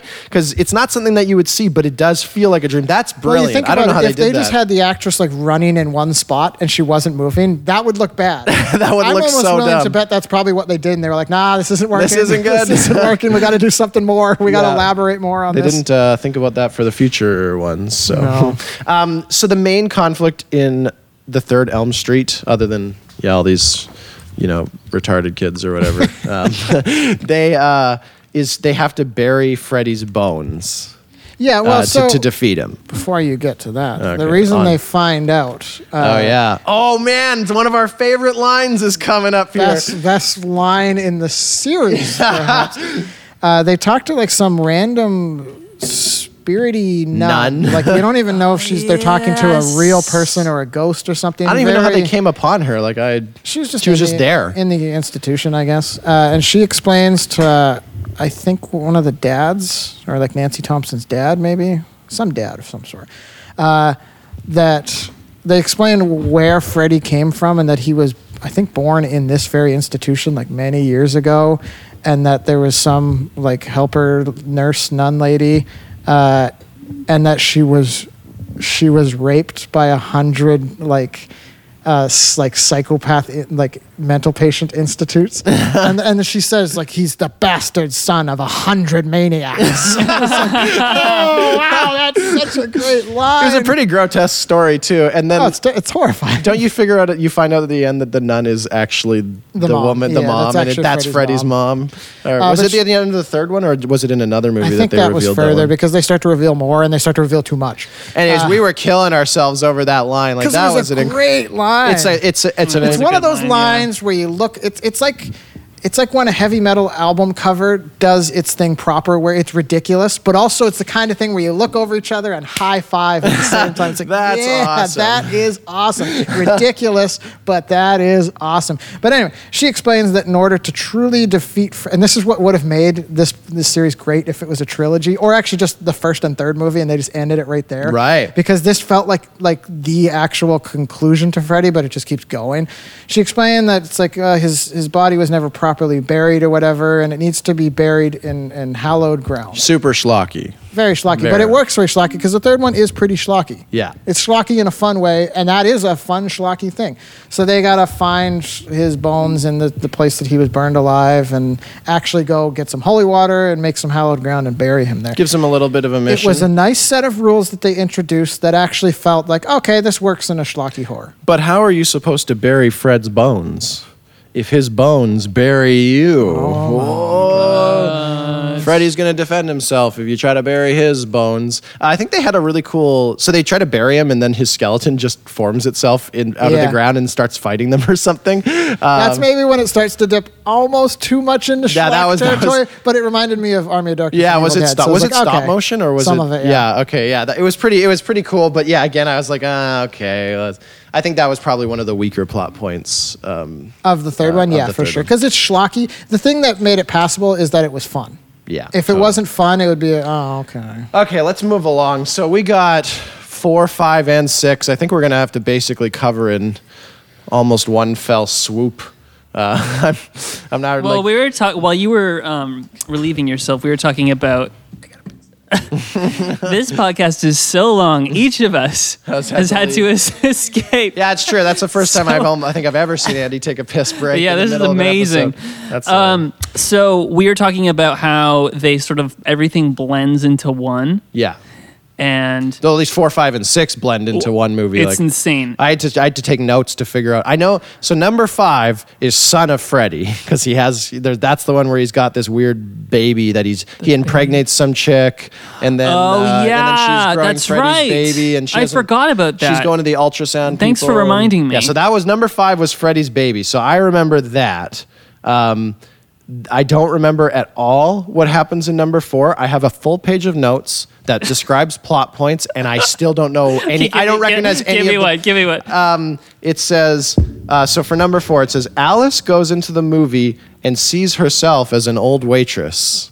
I think that was one. No, I'm drawing she, a blank there too. I th- no, I think there was uh, Alice. So they got new characters in number four, five, and six. So there's no more. I, I think Nancy Thompson shows up in like the seventh one, right? Um, yes. Or something like that. She doesn't show up for a while. So, uh, so I know. So I know that there's a new character, and I think it's played by Patricia Arquette, who is a oh, t- that's right. She's in that one. Yeah, and she's a total fucking babe in the in this movie. Like, you know, she's not she's not usually typically my type at all. But man, is yeah, Patricia it's so weird for you to say because she's not four hundred pounds. Yeah, so uh, she is a, no, wait. a super babe in this. So Freddy's, I, what happens in number four? Like I cannot Guys, that remember. That wasn't Patricia Arquette.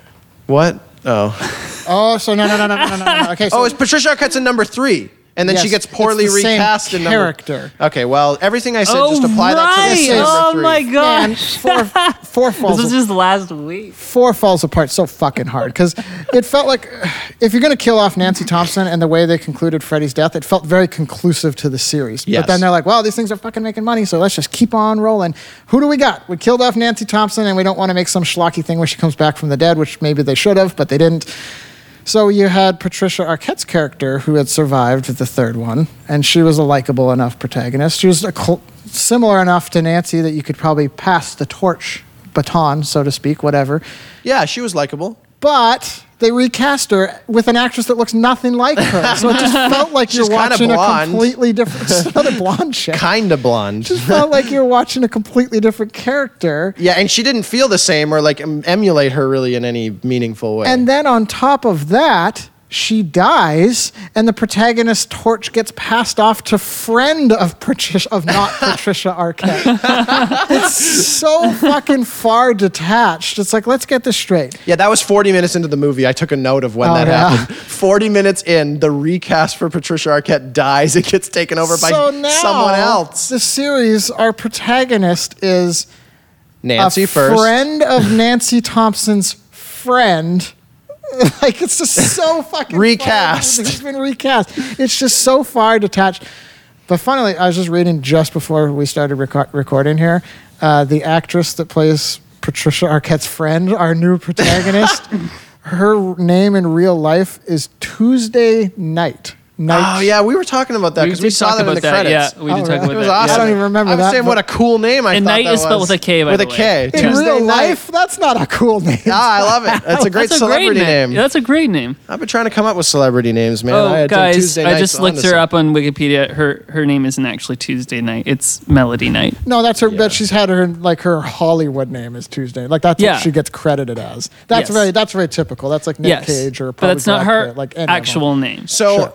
I have no idea what the fourth one is about. They're kind of fighting Freddy. I remember there's a scene where not Patricia Arquette goes to the theater and gets sucked into no, the movie. No, I remember the scene where... I, yeah, I'm just remembering. I just remember the scene it, where but... she like shows up at work after a dream. Where like, does she work? At the diner? That was that movie, right? Or was it the fifth one? Yes. You don't remember the diner? And, and no. he's got the biggest blank look on his face right now. I don't what know. What a disaster. So...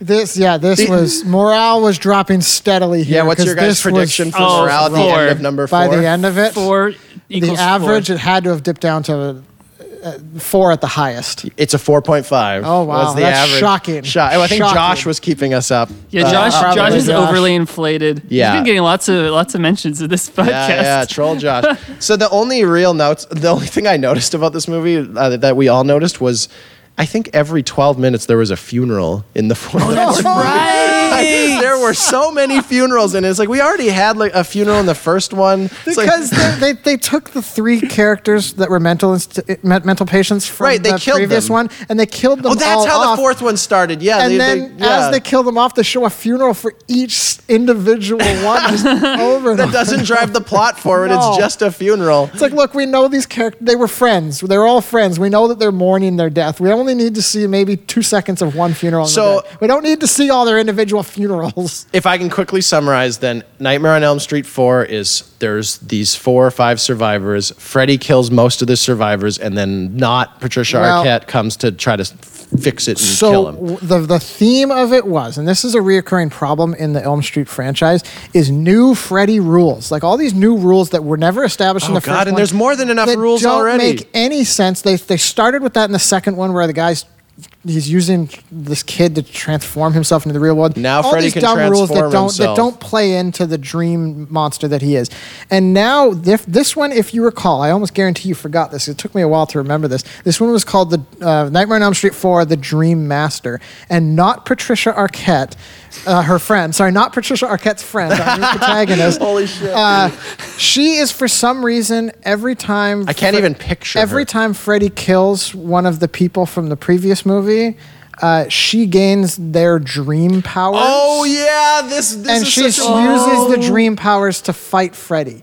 And most of the oh, movie right. is just nothing happening. Characters get killed. I actually like and that she premise. requires an ability. I th- it's maybe not it's, the worst. It, it's premise. over the powers.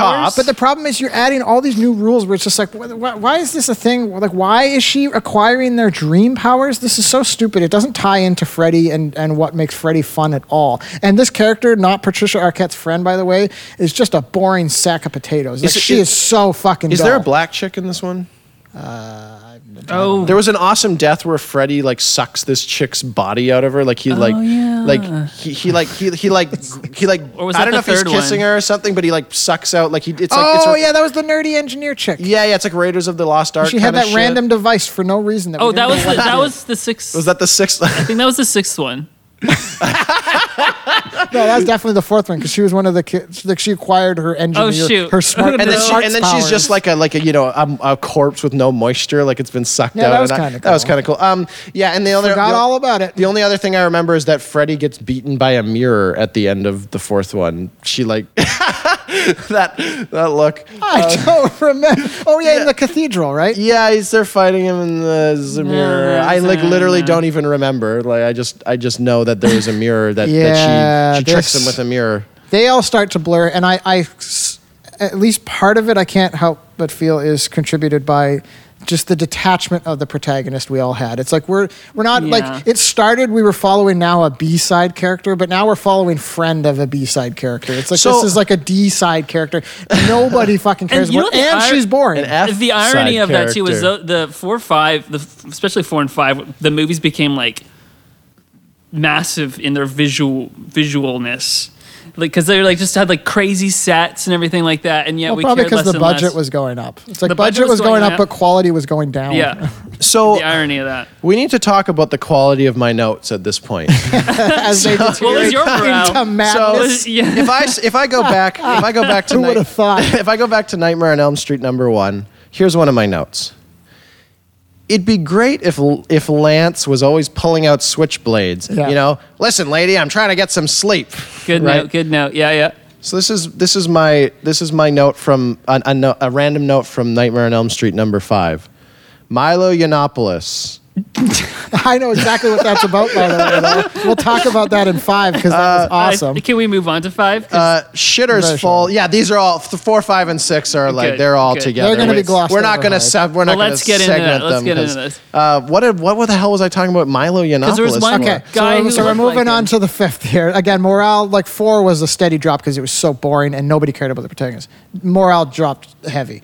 Uh, the thing is, I at? just remembered a very important note about four or five. No, no, about the whole thing. Okay, okay, just uh, okay. I'll, in, I can hold on to it. In regards to Milo, before we yeah, forget, yeah, I can hold on to it. Is there, if anyone in knows, in regards to Milo, in regards, if to anyone Milo. knows who Milo Yiannopoulos is, he's like a right-wing provocateur. He he's says considerably things, more controversial than anything we say on here about trans people. So yeah. And he's he's like he's a gay dude, but he's got he's a black British, gay dude. British accent, so he always like everything he says kind of sounds like it's good, but he's just saying stuff to piss people off, and people really fucking they hate him. hate him. And there's just a character in the fifth one that looks exactly like, and I couldn't not see Milo Yiannopoulos because he had this exact same haircut and like. same smile, grin, and not the same voice at all, but couldn't help but think of them. So we're not going backwards, despite me mentioning the first one, because this is a theme throughout all of them. Yeah. And this and this is the this is the the Nightmare on Elm Street trope. It's it's a Nightmare on Elm Street only trope. Okay. Stay awake and watch me. Oh yes. That's right. So this goes back to the first one. That's right. Yeah. And uh, she goes, right, she sets her twenty-minute timer, and she's going to yep. set all the traps. And then she's, and she says to Johnny Depp, stay awake and watch me. So if you start seeing me get murdered, wake me up. This happens, it must happen twelve times throughout the entire franchise. It happens, it happens so much. Multiple it times. It was fine the first time. It was fine the first time. And every single like every damn time it, this yeah. happens, the guy falls asleep and isn't there to wake him up, and it happens every single time. Yeah. It's like as soon as you hear, yeah, you got to stay awake and watch me and it's wake like, dude, me just up. Just stay awake for twenty minutes. No one can stay awake for even twenty they, what minutes. What they needed is the Cinco sleepwatching chair. Yes. Like any time that you hear stay awake and watch me, we're like, okay, he's definitely falling asleep. This franchise this is, is nothing but funerals and people watching other people sleep. Yes, or not watching other people sleep. Failing to watch fall, people yeah, sleep. Failing to watch other people sleep. Uh, here's another uh, note that I have from number five. Uh, shitter's full. What? I don't remember this at all. I have no idea what that means. Was was there a shit scene in like at the beginning of number five or something? Like, was there something to do with poop? I have not, not um, memorably. Uh, overflowing. I have almost no memory of this movie. It's completely. the one. It, I remember five being. I There's know, so much going on. It was just like I know briefly, visual stimuli after visual stimuli well, I know and the running base around. Of, I know the base of what it was about, but it's, I don't remember anything specific. Number five was Son happening. of Freddy. Yeah, which sounds like a lot oh, of fun. Right. Yeah, I'm so we, we talked a little bit about that while like you were this. in the shitters full. Um, mm. Okay, I think the Good. only relevant right. thing about number five is, what do you think morale was? Ooh. We were down, we were below. That, it must have dipped close to two. Hard. Because you got to remember. Well, I was, by, I by was, do you remember yours? I was probably at point five of that one. By this one, you got to remember. By this one, not only have we been watch, we've just finished watching five movies, which is a lot of movies to watch in even general. If, even and if they're all, even if they were all good, that's a lot of movies to watch in a row. Yes. The thing is, too, is that four and five both being horrifically bad means not only have we just finished watching five movies, but the last two were horrifically bad. So that's three hours. We can't even remember what happened in them. That's three hours straight of just misery. So here's the question is, if these movies were better, would we have remembered what happened, or is this just fatigue? Well, that's a fantastic that's question. That's a great if you recall, philosophical question. If you recall from last year's Sawsgiving, it was four and five that broke us. It was. Well. Yeah, it, it was the exact at, same scenario. It was at the fifth one, I think, the fourth Fourth or the fifth for sure, where I had that like half hour where I lost the ability to retain information. Like I was paying attention and just nothing was soaking in. Yeah, like, you were I asking me no questions. I remember. I remember on. I admitted how the tables had turned at that point, and I was the expert on what was happening. That on the screen. Definitely happened again. And I remember, if you recall, I've I've coined, I took a sleep during number I've coined, five. Oh, that's so right. I missed, yeah. I I've coined that the Ready Player One syndrome because Ready because it took four and five Saw movies and four or five Nightmare on Elm Street movies to get to that point.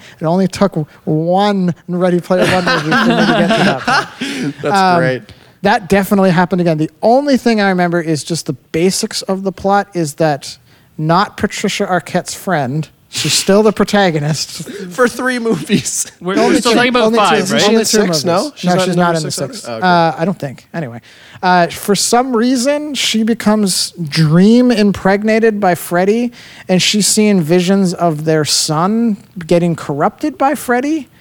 And Freddy's trying to corrupt the son, but not in real life, memory. This isn't a real person. Oh, and at the end of the movie, there's like a, an eight-year-old Freddy son who betrays him and stuff. Yeah. He's that kid from Jurassic Park who who questions yes, Grant, and he goes, right. he goes, the Velociraptor doesn't seem that scary. And then Grant like yeah. grabs the little claw and pulls it across his fat stomach. And everyone remembers it's like one of the first scenes in Jurassic Park or whatever. And he's this little little black haired what?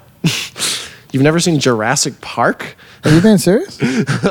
Yes. That's very strange. And not because like it's the greatest movie ever made, but it's like one of the most iconic, everyone saw this as a kid movie. Yeah, it's like... It's, I don't know how I missed it. Because I was like... Oh, in the, what shit. the fuck? What the, that's fucking crazy. I don't know, I'm not sure you realize how crazy this is. There's a lot of times we'll be hanging out with Mark, who's been on this on this show before for the It the episode. The It episode, because he'd uh, actually read the It books. Yeah, yeah, yeah. But like he hasn't seen like some movies like RoboCop and... Haven't uh, seen that. Army Army of Darkness and Evil Dead, whatever. But that's not ones, that crazy. That's not too crazy because we're starting to hit a point where those movies are really old. But Jurassic Park was like a staple of everyone's in our childhood. Age range. I know you guys are a little bit younger than me, but you're not. No, that it wasn't much mine younger. Too. Yeah, it was yeah. Like, I'm, I'm saying you're not. I remember not the Happy Meal toys, like the marketing. But I never... I saw the marketing. I never saw well, the film. Good for you. It still holds up, and I do it's recommend really it. It's really good. Yeah, I want to watch Don't it. Don't touch any of the sequels, dear God. Okay. The first one is... It's I mean, this guy great. hadn't even seen a Quentin Tarantino movie till like two weeks yeah, ago when I watched How it. How am I on when this I watched, podcast, we watched Pulp Fiction. Yeah, it's, it's insane. So... Um, So the morale that I oh the, I just loved your reaction. Yeah, so they had, so she turns that kid on on Freddy or whatnot. Um, the morale I that, remember next to nothing specifically. Okay. About this movie. The morale I had I had Josh at a five, which was very inflated generous for number that's, five. That's he's, ridiculous. He's just a troll. Josh is just. He's I think just a I remember calling guy. him out and saying that's ridiculous. I yeah, I pulled him, him aside outside. Listen, we need to talk yeah, for a second. This is... I did that. I actually did that. You did that. This is not a joke. I did that. I was like calling him out on that. Oh yeah, uh, Dave was. was at a two and I was at a four. You were at a three point five, so I'm surprised I was higher I'm than actually you. surprised. I was going to say I remember feeling like a three, but three point five is not too far up. Yeah, so we were all going around and Jono said, I'm at a zero out of ten. so so things, things were not looking so hot for John.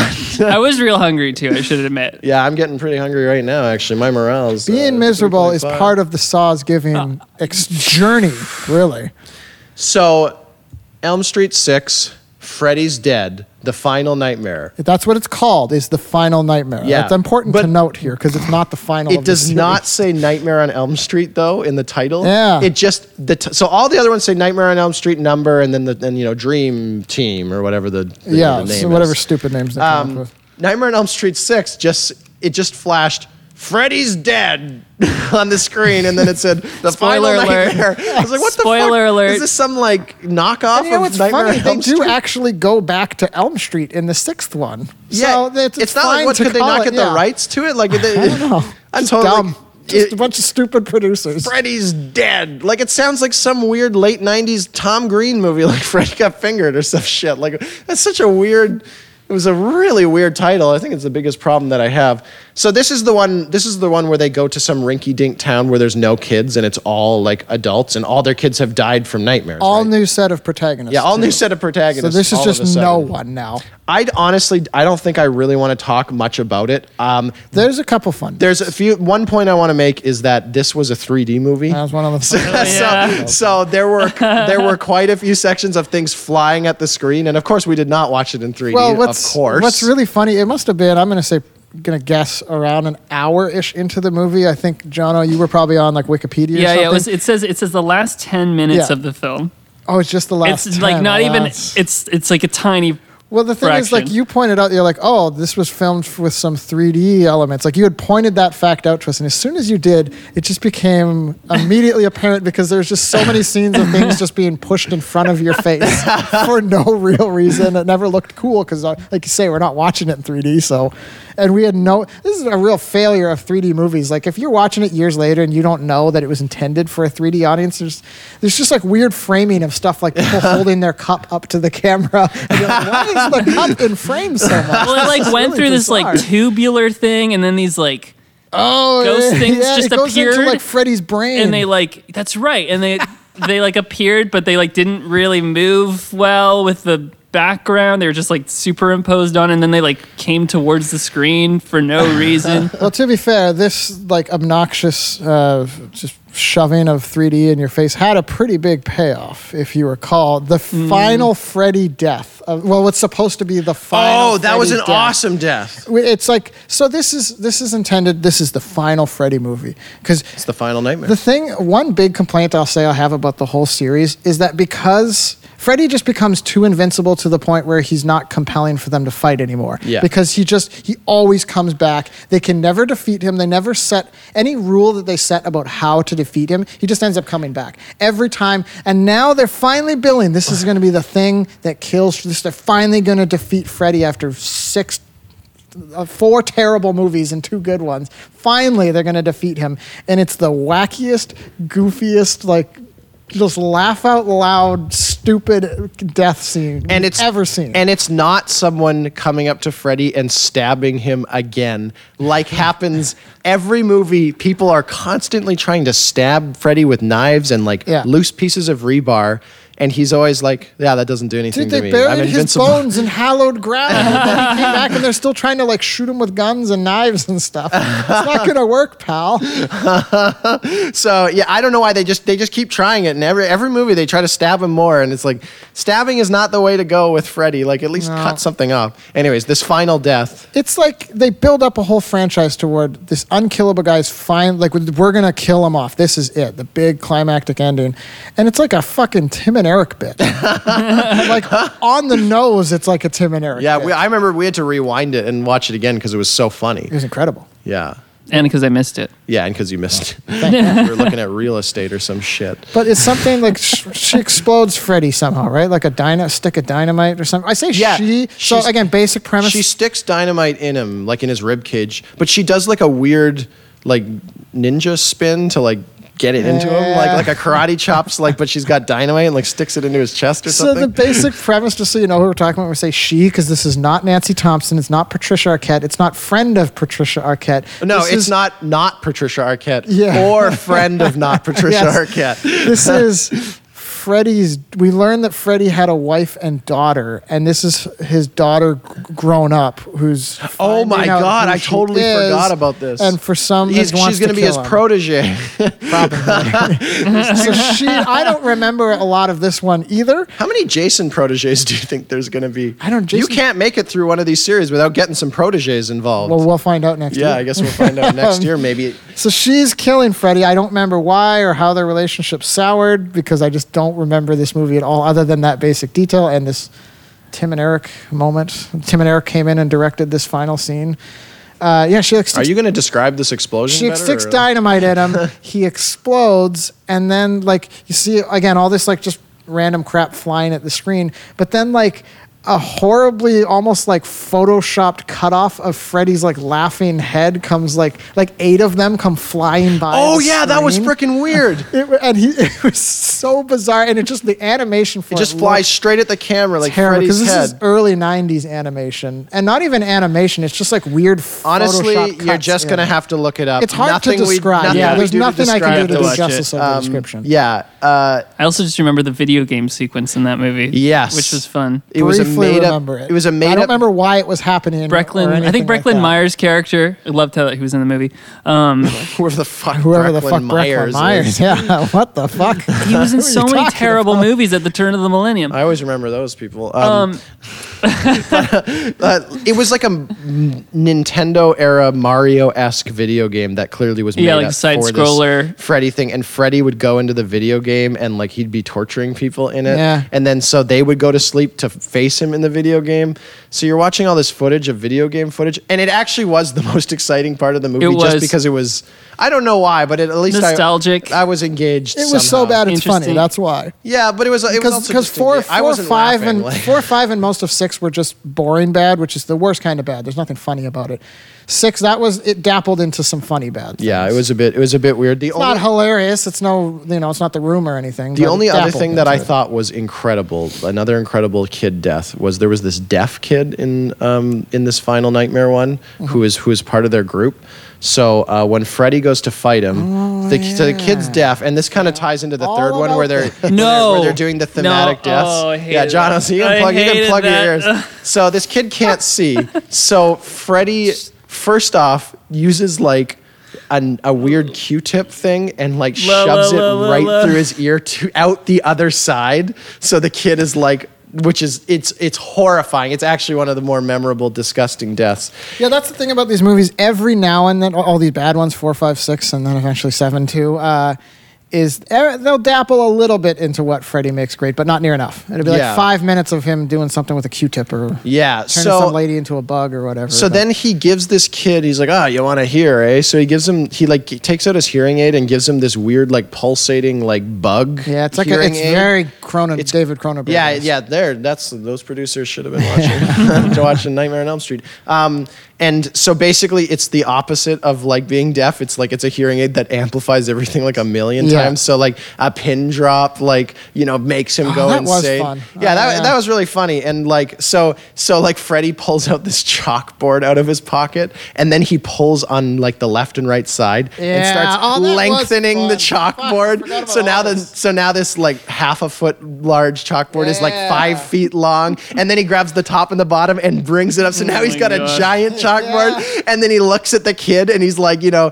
twitching his eyebrows at him, like, and then he just starts squealing his yeah. his, his fingers that on was it great. And the kid's on the ground just writhing, and it's the most comical, like, hilarious torture scene. Well, yeah, I think that was like a, just a brief moment in that movie where they tapped into what makes Freddy an interesting uh, antagonist, in that it's not that he, just that he kills you and that he's scary, but he also, like, I don't want to say gets off, but like he definitely enjoys oh, he gets off. torturing yeah. people. Like he's, I thought there was like a, he made a, a cum expression at one point where he was like, he was so happy to be so. torturing somebody. Like I remember seeing that face. Well, so this is, this is, so this is one thing that pisses me off about the reboot, which I have not seen at all. Uh, they make Ch- a Freddy, not only is he a child killer, but he's also a child rapist pedophile. Oh, right. Yeah, that was a huge mistake. And so there's so now Freddy is kind of known now. So apparently that was part of the original script for the original, but they removed it before Yeah, because it's it's too dark. Because it's not that it's too, it's too dark also. It's Freddy is kind of, on top of being a scary horror monster, he's also kind of fun. Yeah. Like it's fun to see all these like, creative ideas of how he's going to kill him. So on top of, you're not, like with the Nancy Thompson ones where you're rooting for the protagonist, you're also rooting for how much fun Freddy is. Yes. But that all gets ruined if he's a protagonist, and now everyone thinks if he's a pedophile. Of, yeah, yeah, if, if, he's, if he's a pedophile. Uh, you're not rooting for a pedophile. No one can do yeah, it. Yeah, he's no longer fun anymore, and now everyone knows him as that, but that was never a part of any of the original series. He makes some kind of quips about, like, yeah, I think he says calm at one point, and, and uh, like when he kisses the kid, but he's just doing that to bite his tongue off. It's not that he's a pedophile. He was more just enjoying torturing them, like getting in people's head. Yeah, he's more of a serial killer kind of guy. So it's it it really ruined that, and that's all part yeah, of the it's reboot. No good. It's like it infected the whole series. No good at all. Um, yeah, so then like he Freddy jumps up to onto like a third story, and he's got a pin, and he drops yeah. it, and he's looking at the kid again. Oh, I'm going to get you with this pin. And the kid's like, no, don't drop this pin. Yeah. And uh, so, like, once the pin hits the ground, it's, of course, going to be so loud that the kid will, uh, you know, be writhing in agony. And so the kid jumps, and he grabs the pin, and then it looks back up to Freddy, and he's got a handful of, like, five thousand yeah. pins, and he just throws them on the ground, and the kid's all upset, and then the kid's head explodes. Yeah, that was good. We got to be real much. careful here, though, because you're making... Uh, the sixth one sound awesome, and it's really not. No, it's not. Just that one scene yeah. was kind of cool. Just, I, just, I remember just thinking that was awesome. Just to clarify to people, it's not as aw- it's it, that part is awesome, but it's like two it's, minutes it's, of the movie. Yeah, it's two minutes out of this hour and a half movie, and the video game thing was two or three minutes too. And, and that wasn't even that good. It wasn't even that good. It was just not awful. Yes. um, so before we get to seven and eight, even though I know we're running a little slim, we better do a boomer. Here, okay, okay. Baby so, boomers are shit of the week. Just to take what's a, the morale number of this podcast, yeah, listeners? Yeah, yes, it's going to be getting pretty low at this point. Um, so that's why I got the boomer. So I think we took a break. At, oh, do we took a break after five and, and went out for lo- dinner? I there think? was a ten minute break after four, I think. And yeah, we went out for dinner after five, and yeah. so you know we need to take no. a break from. You know, I feel like it was after six we went. I don't even know what else to so say anyway, about seven and eight. They were pretty cool, but... So baby boomers are shit this week because I've noticed they all, all of them, play shitty Facebook games like Farmville and Candy Crush. Yes. Now, so on top... Like, or games that you've never heard of. And and they invite you to join them in their game, and you're, I don't even know what that is. But it's specifically, it's like a Facebook-style game. Yeah, yeah, it's, a, face- what, yeah. it's a Facebook game that, that they're always trying to make you sh- them share things with you. So I'm fine with whatever people playing crappy video games. I find most Scrabble. I find most video games nowadays are pretty crappy, and I don't understand why people like them. But what pisses me off about boomers and these stupid Facebook games is that they all love criticizing younger generations for being addicted to video games and screens. It's like, why don't you just go outside more? But then you see how much time they're logging into Farmville and Candy Crush. It's like, li- listen here, idiot. You're just as addicted, but you're just playing crappy games. Like, you're just playing the bottom of the barrel listen, of video games. You, you piece of shit junkies. You're always, you know, using that fentanyl and all that shit. I went over to the dumpster over there. I picked out some heroin. You know, that's the real stuff. But so it's even worse. Like you were saying, they'll so one of the like the things about this game to get people like hooked and then and then engaged in their social media platform is like you can't play for too long unless you like get someone to send you like a wink or a like for their game, and then that allows you to play more. Some some crap like that. I've never yeah, played any of these games. It's always that crap. But it's some fucking junk. Like, I can't play Bejeweled anymore, rounds of Bejeweled without paying for something. Yeah. It's a free game on every phone. Like, you can download a hundred versions of it. Like, why do you have to use this one version that makes you pay for so it? Not only you're pissing and moaning about people, oh, you're too addicted to video games, but then you're just going and playing crappy video games, and now you're sucking me into it by sending me these fucking invites for this shit to help you play this crappy game more. And it's just, it's baffling and hilarious to me that they're so stupid. They can't see the parallel to being addicted to games when they're addicted to the, like, they're addicted to video games. They're just addicted to shitty ones. uh, it reminds me a while back uh, at my work, there was a bunch of employees that were just way into video games, and they actually brought, like, one of them brought, I think, like, at the time, I think it was the Nintendo Wii was the popular one, and they would brought it in so they could play on the, the T V in the lunchroom during their lunch break. And then I remember one of the fucking just other boomer employees, they were like, don't you see that you're just wasting your life with video games? Something like this. This was a while ago. But I knew this person, and I me- always remember hearing them talk in the lunchroom about how much, like, just garbage television I would watch. Like, they were always talking about, like, the newest episode of American Idol. It's like, who the fuck are you? Like, I, I, I, look, I like shitting on people who identify as gamers as well because they're all annoying. But it's like, you're in no position to ju- you're just wasting your life. Now, if you'll excuse me, I have to go catch the new episode of American Idol. Like, shut your fucking mouth. And that's why Baby Boomers this week are shit. shit. So, uh, taking care of business every day. Business every day. So our, our perfect pairing, of course, with our Baby Boomer segment is weather network dot com. The, so, the home of Baby Boomers. The home of Baby Boomers. So if you guys didn't know, we'd under, we've un, uncovered the gold mine, which is the weather network dot com coffee break section. Comment section. Comment section. Comment so, section of the coffee yeah. break. At weather network dot com. So, yeah, so if you imagine what a type haven of... haven of, of baby boomers. Of yeah, booby of boomers. uh, so booby boomers. Can't even talk. Sawsgiving. So they, they, so they always ask a question, and then people vote on them. So this one is, uh, the question is, Russian cosmonaut Yuri Gagarin was the first human male to visit space. Who was the first woman? Um, so the top... The was top, it worded with bad English? Like yeah. that? Where's, where's this part? Uh, oh, there it is. So the first comment reads, some parts of a lot of ladies are out of this world. That's pretty good.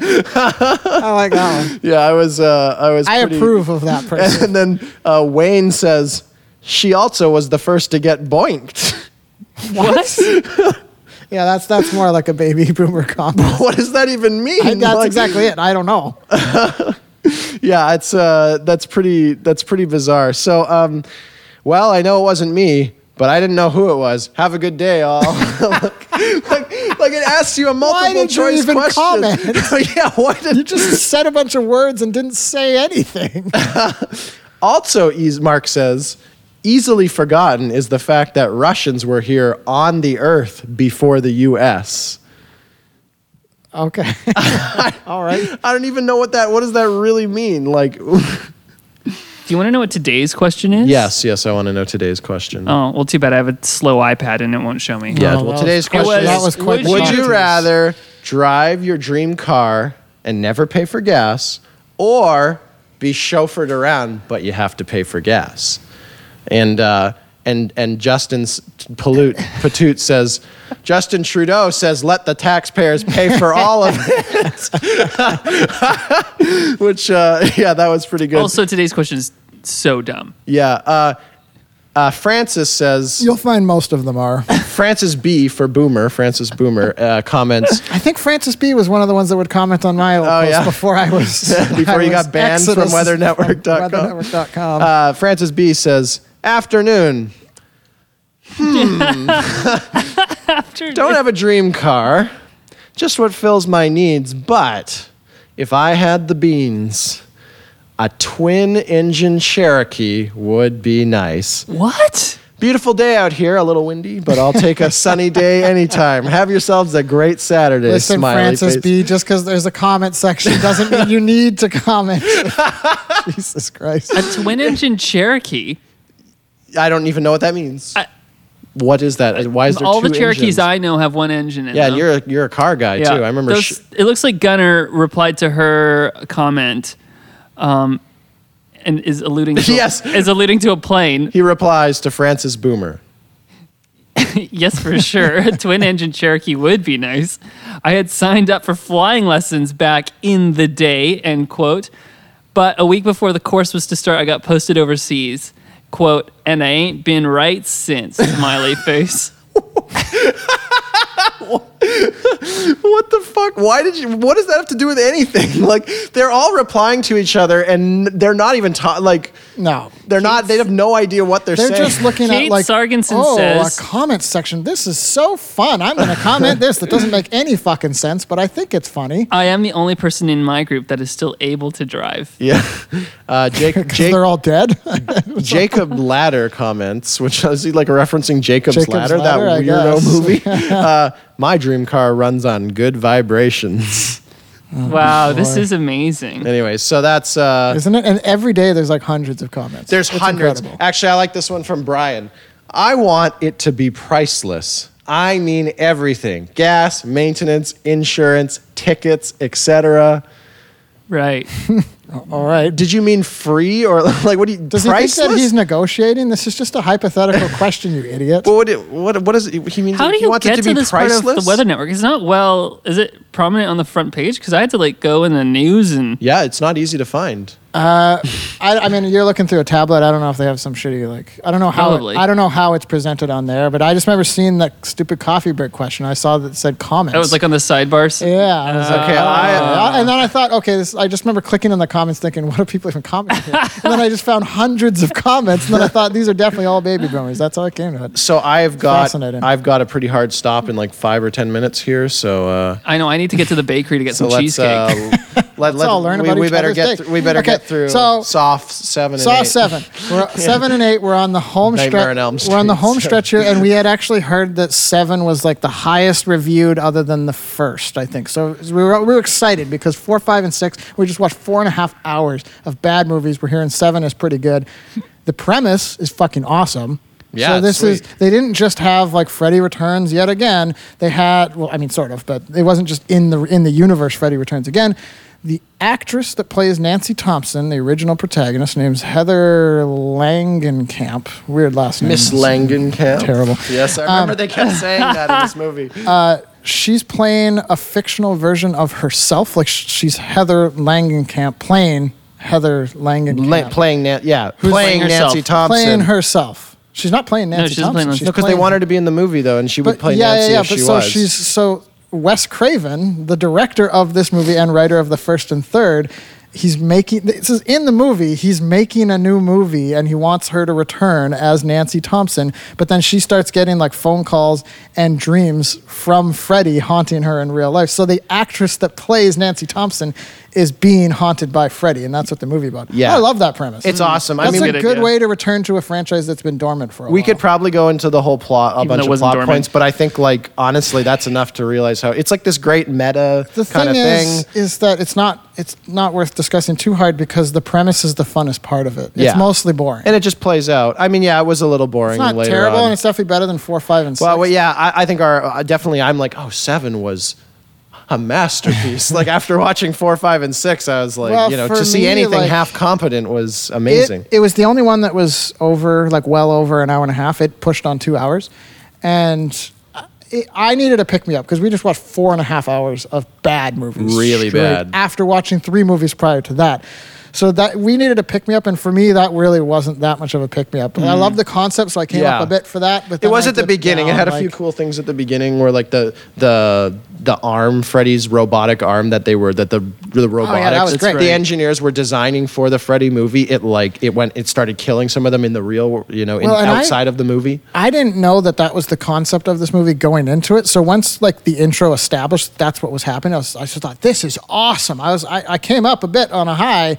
But it, the most of the movie just drags on. on. It, it wasn't. On it wasn't the pick me up that we needed after three terribly boring movies. Yeah, I don't have much else to say about it. I didn't even take a single note on it. I well, this is this is this is start. Of, this is when I noticed Mor- morale. What was morale at? I think morale was like at a. F- I honestly, after four, five, and six, morale never picked up again. It, it like, did it, for it me. Got, it got higher than it was, but it. It did for I don't me think at it, Freddy versus. Jason. It never got over a five, like group average. Right. Like I think, yeah, yeah I think oh, morale. I d- was, my morale never picked up. No, even after eating. Yeah. Food. It was so. It was during seven that that's when I started to realize how much Freddy's makeup and costume just deteriorates because he looks. Oh, it like does a, get bad. Like yeah. he's like clearly wearing like uh, you know a detailed Halloween mask, but it's just clearly like there's no there's no to little to no makeup involved in this at all. And he's, they added like a trench coat to his costume, and like they, they just started to elaborate on too much on something that was already great in the first one. This is dragging on like Nightmare on Elm Street seven. Let's get to eight. So eight, which is not technically eight, it's not. I mean, it's the eighth of the series. Do you remember what Nightmare seventh was called? Uh, New Nightmare. New Nightmare, yes. New Wes, Nightmare. Craven. Wes Craven's, Wes Craven's New, New Nightmare. Nightmare. That was like the whole movie title, I think. Yes. There was no Nightmare. Which is fine because it wasn't meant, like I said, it's not the same thing. It's yeah. a different take on it. It's, it's a new, cool. That's fine. I'm, and he had a cool idea when he was explaining it. He's like, I'm having these dreams about like bad things happening, and I'm like making the movie based on it and stuff. And he's kind of talking about how like he never wrote any more Nightmare on Elm Streets because he didn't have any bad dreams that inspired him. Yeah, and I thought that was kind of cool mm. and probably it's, true. It, it fails in its execution. Yes. Great concept, just it just was yeah. executed boring. Okay, on to eight. On to eight. Sorry. H, which is Freddy versus. Jason, which is the only other one I had seen prior to going into this, other than the first one. It's course. like ten years later than any of the other than than the, than the seventh one. So it's con- the the camera quality shot up real. Oh real yeah, this high. was like two thousand four. Yeah, I think, it was, so. it's it's uh, two thousand three. It felt felt like a modern movie. Oh yeah, to me perhaps it's because we just watched four dull movies. So this is like six hours of just. More because the, the sixth, the seventh one was longer. It was kind of dull too. So like six and a half hours of bad movies. Uh, maybe that's what it was. But I really liked Freddy versus. Jason. I remember watching it when it first came out and finding it pretty boring and dumb. But I think that was before I liked dumb movies. Like a movie that's that's uh, it has fun with how dumb it is. Right. Yeah, so, the, I mean, the whole premise was for everyone's forgotten Freddy, which is kind of this nice meta commentary well, I or whatever. I will say, this movie has a far better written script than it ever deserved to have, because it's so stupid. It's just, oh, what if Freddy and Jason were fight? It's like a fan film, like fan fiction sort of thing. Yeah. But they actually wrote a script that's pretty smart and tight. Yeah, he. So, so Freddy's like, everyone's forgotten about me, so I can't haunt their dreams, so... He somehow manipulates Jason into going to the into uh, this neighborhood I, on Elm Street. Is it? Does, uh, does he get him to go yes. to Elm Street? And uh, and he kills Jason kills people like he does. Yeah. Um, but he, he kind of manipulates him into killing kids in a way that they think it's Freddy. Yes. So then everyone starts getting afraid of Freddy, and then they start remembering him, and now he can start haunting yeah. his dreams. So, so the first the first hour is him kind of gaining power. There's even a scene where he goes into a kid's dream. He tries to kill him, but he's not strong enough. Like he can't actually interact with him until Jason terrifies people even more. Yeah, it's... It's like I said. It's, an it's a surprisingly oddly, good idea. Surprisingly well written script because they show that oh, this is how the parents fix this problem. They any kid that still remembers Freddy, they just locked him up in a mental institution and suppressed him with drugs, and with they're an, not allowed uh, hypnosin. They've been qu- they've been quarantined, if if you will. But now Freddy knows this, so he he he get. goes into Jason's dream and tricks him into killing kids on Elm Street, as you were saying, and people start to remember more. The thing I complained earlier about, like Freddy having like all these stupid rules introduced in every movie, and this is another one where, because that wasn't established where people needed to remember Freddy for him to haunt dreams. They just established that, I think, in Freddy versus. Jason, but that's a rule that actually I think works. Like that's a work because it works as a way. It's like this is how. Oh we yeah, I thought him. It was a very. And then, that's clever. Yeah, it was, and then it was Freddy, Freddy actually clevers his way out of it. Yeah. You know, he actually has I to like come that. up with something. That was actually I, that was new rules that worked uh, in in the spirit. So that's basically the whole movie, and then uh, by the time Freddy gains all his power. Uh, He's he's in people's dreams. Well, so it's the thing that you're glossing over. The reason it's Freddy versus Jason because he uses Jason. I'm explaining it right now. Oh, I don't know. It didn't sound like argument. Argument. This is bullshit. uh, so so Jason's killing people, and then now Freddy's got the powers. Freddy goes, yeah, now I can finally kill somebody. Mm-hmm. He goes to kill some kids in their dreams, and then Jason kills him before he can do it. He's just about yeah. to kill this kid, and then Jason's like at their you know at them sleeping, and he just stabs him. And Freddy goes, what the hell? You that stole was my mine. Kill. Yeah. No, that was my kill. And then they like. Like start fighting each other basically. They're that's awesome. That's such a fun. That's such a fun way to set up this goofy, dumb premise of what if Freddy and Jason were fighting? It's like, well, how are you going to make that other than just showing it happen? Yeah, and I actually did it. Yeah, it worked. It worked surprisingly well. I mean, I did think that that was pretty boring up until that point. Like there were a few interesting. I things. liked it the whole way. I, I actually think tired. they did build up well, but I, I can understand. Like we're at movie eight at this point. It's like ten at night. I don't think anything could have brought me back up. Like, I, I would definitely. But I did. Yeah. I, I still I thought it. most of it was a little bit boring. I'm not gonna. I, I don't want to go into the plot points. Well, I where, just think the end is worth talking about. And where this where this franchise flourishes is that it wasn't afraid to have fun with it. Yeah. Like like Jason finding the the kids partying in the cornfield and he's on fire and stuff and. They just weren't afraid to have fun. They embraced oh, yeah, that the, they were schlock. There was a really funny piece of dialogue in the cornfield. So all these teenagers are having like a huge party in this cornfield and barn and stuff. So they're all dancing and the camera pans in like from the sky and, you know, above head and kind of gets gets close. Yeah. And you hear this girl say, you know, she's dancing to like this like dance music and like she's all skanky and stuff and talking to her friend. And she goes, yeah, I heard he committed suicide. And like, it's, like it's just like, that, that didn't it's seem like, like an appropriate student in their school. Yeah, and they're just dying while she's like just grinding on somebody or something. It's, that was a really weird piece of dialogue. I think she gets killed probably. So, um, and then the last half an hour of the movie is basically, I think, just Freddy and Jason fighting each other. So uh, somehow Jason gets put to sleep. So then, uh, just the kids use tranquilizers. Yeah, the kids use tranquilizers. Jason, so. Jason's not as spiritual and ethereal as Freddy is. He yeah, is, he is a bit because he can't be killed or whatever. Yeah. But.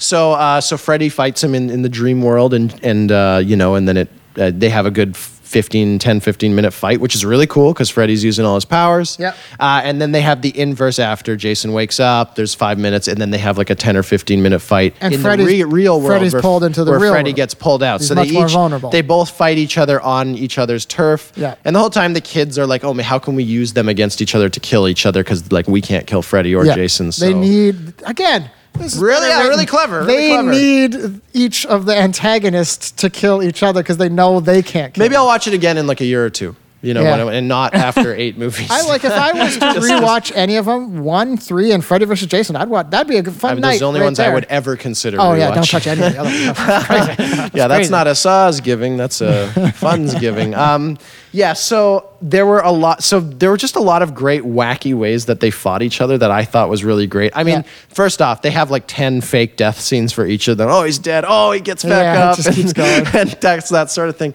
But one of them that I, the one that I really remember was uh, Jason was. Uh, you know, obviously he's superior to Freddy in the real world. Like Freddy's yes. punching him and slashing him. Freddy and, can die in the real world. Yeah. Jason still can't. Yeah, and it's like, you know, it's the scene where, you know, Harrison Ford in Indiana Jones, you know, punches this huge guy and the guy's unfazed and then now it's his turn, the big yeah. guy's turn to get him back. Like that's basically kind of what's going on with Freddy and Jason. So Freddy has to be clever. So he walks up, it's like this... probably ten foot tall grid of just propane tanks. Yeah, like exactly those, the same those, one that I think Those of long helium tanks or whatever that you fill balloons with. Yeah. And so Freddy, Jason's on the other side. So Freddy just starts like knocking off the tips. With his claws. With his claws. And then the, the, the tank obviously goes shooting like a, out like, like a, a rocket. Missile, like a rocket. Yeah, and yeah. he just starts using these little missiles as ways to like shoot Jason. I just thought that is a great... That's what I'm talking about. This was a franchise... This was a series in the franchise that wasn't afraid to have fun with how dumb it is. Yeah. And they I think knew this was the dumb movie, but let's just embrace that. I don't know if it was Freddy or Jason who like grabbed this big pile of rebar and like knocked it over and like one of the other guy started getting stabbed. That with, was like, Freddy impaling of, Jason. Yeah, so he impales Jason with like a bunch of... Because Jason is just blunt force. He just comes up with a machete and hacks That's all he does. That's all he does. Freddy's more clever. Even in the real world, he's more clever than that. He's more fun. More yeah, creative. Totally. Uh, I don't know if there are any other notable parts from the scene, but they were good. Like I, I remember that those fight scenes I loved. That was mostly the only stuff I liked about the movie. I though. really liked it. I was impressed by how smart the script was, and then the ending half hour is just great fun yeah, fight between cool. Freddy versus. Jason that they were they actually set up in a way that wasn't just dumb. How did, not, that, how did, how did it dumb. actually end? I remember they used some fire to kill. They both win because Freddy's defeated by the fire and Jason's defeated by the water, which kind of doesn't make sense because they both lived despite those things. Because Jason was drowned originally. Right. And Freddy was burned alive originally. So. And that's somehow their weakness, even though yeah. they, they've already defeated that weakness the first time but they died. But it's like a thing you see Jason coming out of the water, and he has Freddy's decapitated head. Oh, yeah, and Jason then Freddy, wins. And then, Freddy's, no, and then Freddy's head winks at the camera, so they both kind of live. It's kind of a cop-out ending, which pisses me off. None of them really Yeah, ran. that was lame. Uh, but there's Jason just, one. He doesn't... He, yeah. Obvious. Freddy doesn't have a body anymore. Done. But he'll come back. He's and and he does, well, I guess he won't. I guess he won't. Freddy doesn't need a body. Yeah, yeah, he doesn't need a body. Um, That's oh. it. That's all eight movies. So, Morale I mean, honestly, I feel pretty similar. I feel like I've relived last Saturday bit, yeah. just, just you doing know what? this. Just going through all the hours. In many ways, there's something poetic about the fact that we've stretched this podcast up to three hours. Yeah, we've been we, cutting down. Like, have, I had we, to skip uh, a bunch of shit. We still have to find out the bone to pick with you I have. Oh, don't shit. Oh, yeah, man. But it's, but it's, but it's, a, quick, it's a quick one. Don't worry. Anyway, it's just so poetic. We're, we're really taking the listener... in, you know, we're taking them with us on this long Sawsgiving journey and making them endure what we endured. Yes, it's it's a very so similar form of torture. I hope that you're on a road trip. If you made it through, yeah. I hope that I hope that you made it through and we actually made you, like we can't really do because you can just turn uh, it off. I will say, oh, no. through all of this, doing this two years in a row, I still have fun doing it. I look forward yeah, to I, I next do too. year. And it's it's odd how... The move, the day goes by oddly fast when you do this. Well, like, we're gonna yes. have to start at like seven a.m. I looked at the oh, sun, yeah. I looked yeah. out the window and I was like, oh, "Where'd the sun go? So I, why is it over there?" So when we went, we went for dinner after number five. Yeah, and dinner break. I remember thinking, I could have watched one movie or ten today. I, I no don't know. Like it's yeah. like yeah. I feel like we just started watching it. I also feel like I've been here forever. At the same time, like it, it was, it was very bizarre. The day, like by the time nine o'clock rolled around, I was like, that was a whole day. Yeah. Like, well, how did? I feel like I just. Yeah, it was weird. I don't even feel like I'm alive. Like I just. It's amazing how that. It happens. yeah, uh, it is. It is a a state of nirvana and torture simultaneously. It is. Uh, it it it truly is a rebirth. Uh, I uh, I highly encourage everybody to do it. So it's, uh, it's oddly fun. The day goes by really fast, and I and I, you bond. I, I do find it. I look forward to every year now tricking more and more people into joining the grueling Sawsgiving, but. The bone I have to pick with you. Oh, before that, I gotta I gotta do some uh, promos. oh my what? God. Follow us on Facebook, Real Movies Wait, with Real Men. No, we started an Instagram now at Real Movies Real Men. What do you? What do you? Jonavision looks horrified. Yeah, he right looks now. so horrified. I don't know what's going on? Definitely follow us on Instagram because I'm putting lots of good shit out there. We're coming for you, Instagram. Yeah, we're coming for you next. Apparently, all the cool kids are on Instagram, and we're baby boomers for even using Facebook, yeah. as I've as I've recently learned. So that's. Uh, that's what we're on. Um, our website, real movies real men dot com. We're on YouTube as well. And uh, what was the last one? Oh, shit, whatever. You'll figure it out. It doesn't really. Oh, or, read, or read the won't. episode post because, you know, it's always good. You're, uh-huh. you're missing out on some yeah. high-quality meme content, which I'm going to start dispersing through the Instagram. I, I'm learning about how memes work. So. Okay. Your bones. I have a bone to pick with you. Last few days around the house, I'm seeing a bunch of fucking fruit flies around. I'm like, what's going on here? And I've had this. I've had this. I've had, I've had this happen before, and I'm just, okay, it happens, whatever. I'll throw it in my garbage. There's this little concoction of a fruit fly trap. But I do all that, and there's still fruit flies appearing. I'm like, what the fuck is going on? And then I notice behind my garbage bin is like a, just a dried up old piece of pineapple. Behind my garbage, which I never have fruit platters, and I, and I don't like pineapple, so I certainly never have that in the house.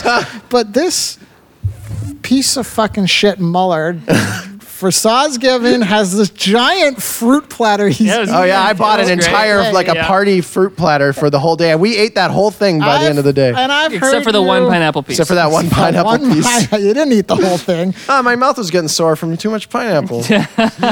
You piece of shit. You're always bragging about your goddamn fruit platter. Oh, they're so good. I, I am I have quite literally heard him brag about fruit platters. I, I, I love fruit platters, oh, no. and I'll tell you why. A fruit platter... If if you measure out the fruit, two point two kilograms of fruit in that. Oh, no. If, if you go and buy that fruit on your own, oh, it's going to cost you twelve dollars. And that fruit platter is only sixteen dollars, and it saves you like an hour of work. The fruit is pre-vetted. If I buy my own cantaloupes, my cantaloupes are probably going to be bad, and now I've wasted my money. I don't have to spend an hour doing it, and it comes with the added bonus of yogurt and an awesome tray. I buy... Tons of. I'm literally going to go buy one after this podcast right now. Yeah, like, well, maybe they when are they do awesome. Throw out the shitty pineapple. You know who else likes appropriately f- in the goddamn garbage? I did rinse out the container. You know what else? I put it in your counter. What else likes f- these fruit platters? Fruit flies. Yes, yes, they love them. Okay. Well, that's. The are you going to uh, continue your trends, Rant? Dude, I'm no, late there's for too much fucking my time. Next event. I'm that, that's going I, to do you next. Even remember? Look, we talk about trans people I, all the time. It'll come up again. Don't worry. Support trans people. So support trans people, not the politics. Well, the end. That's the story.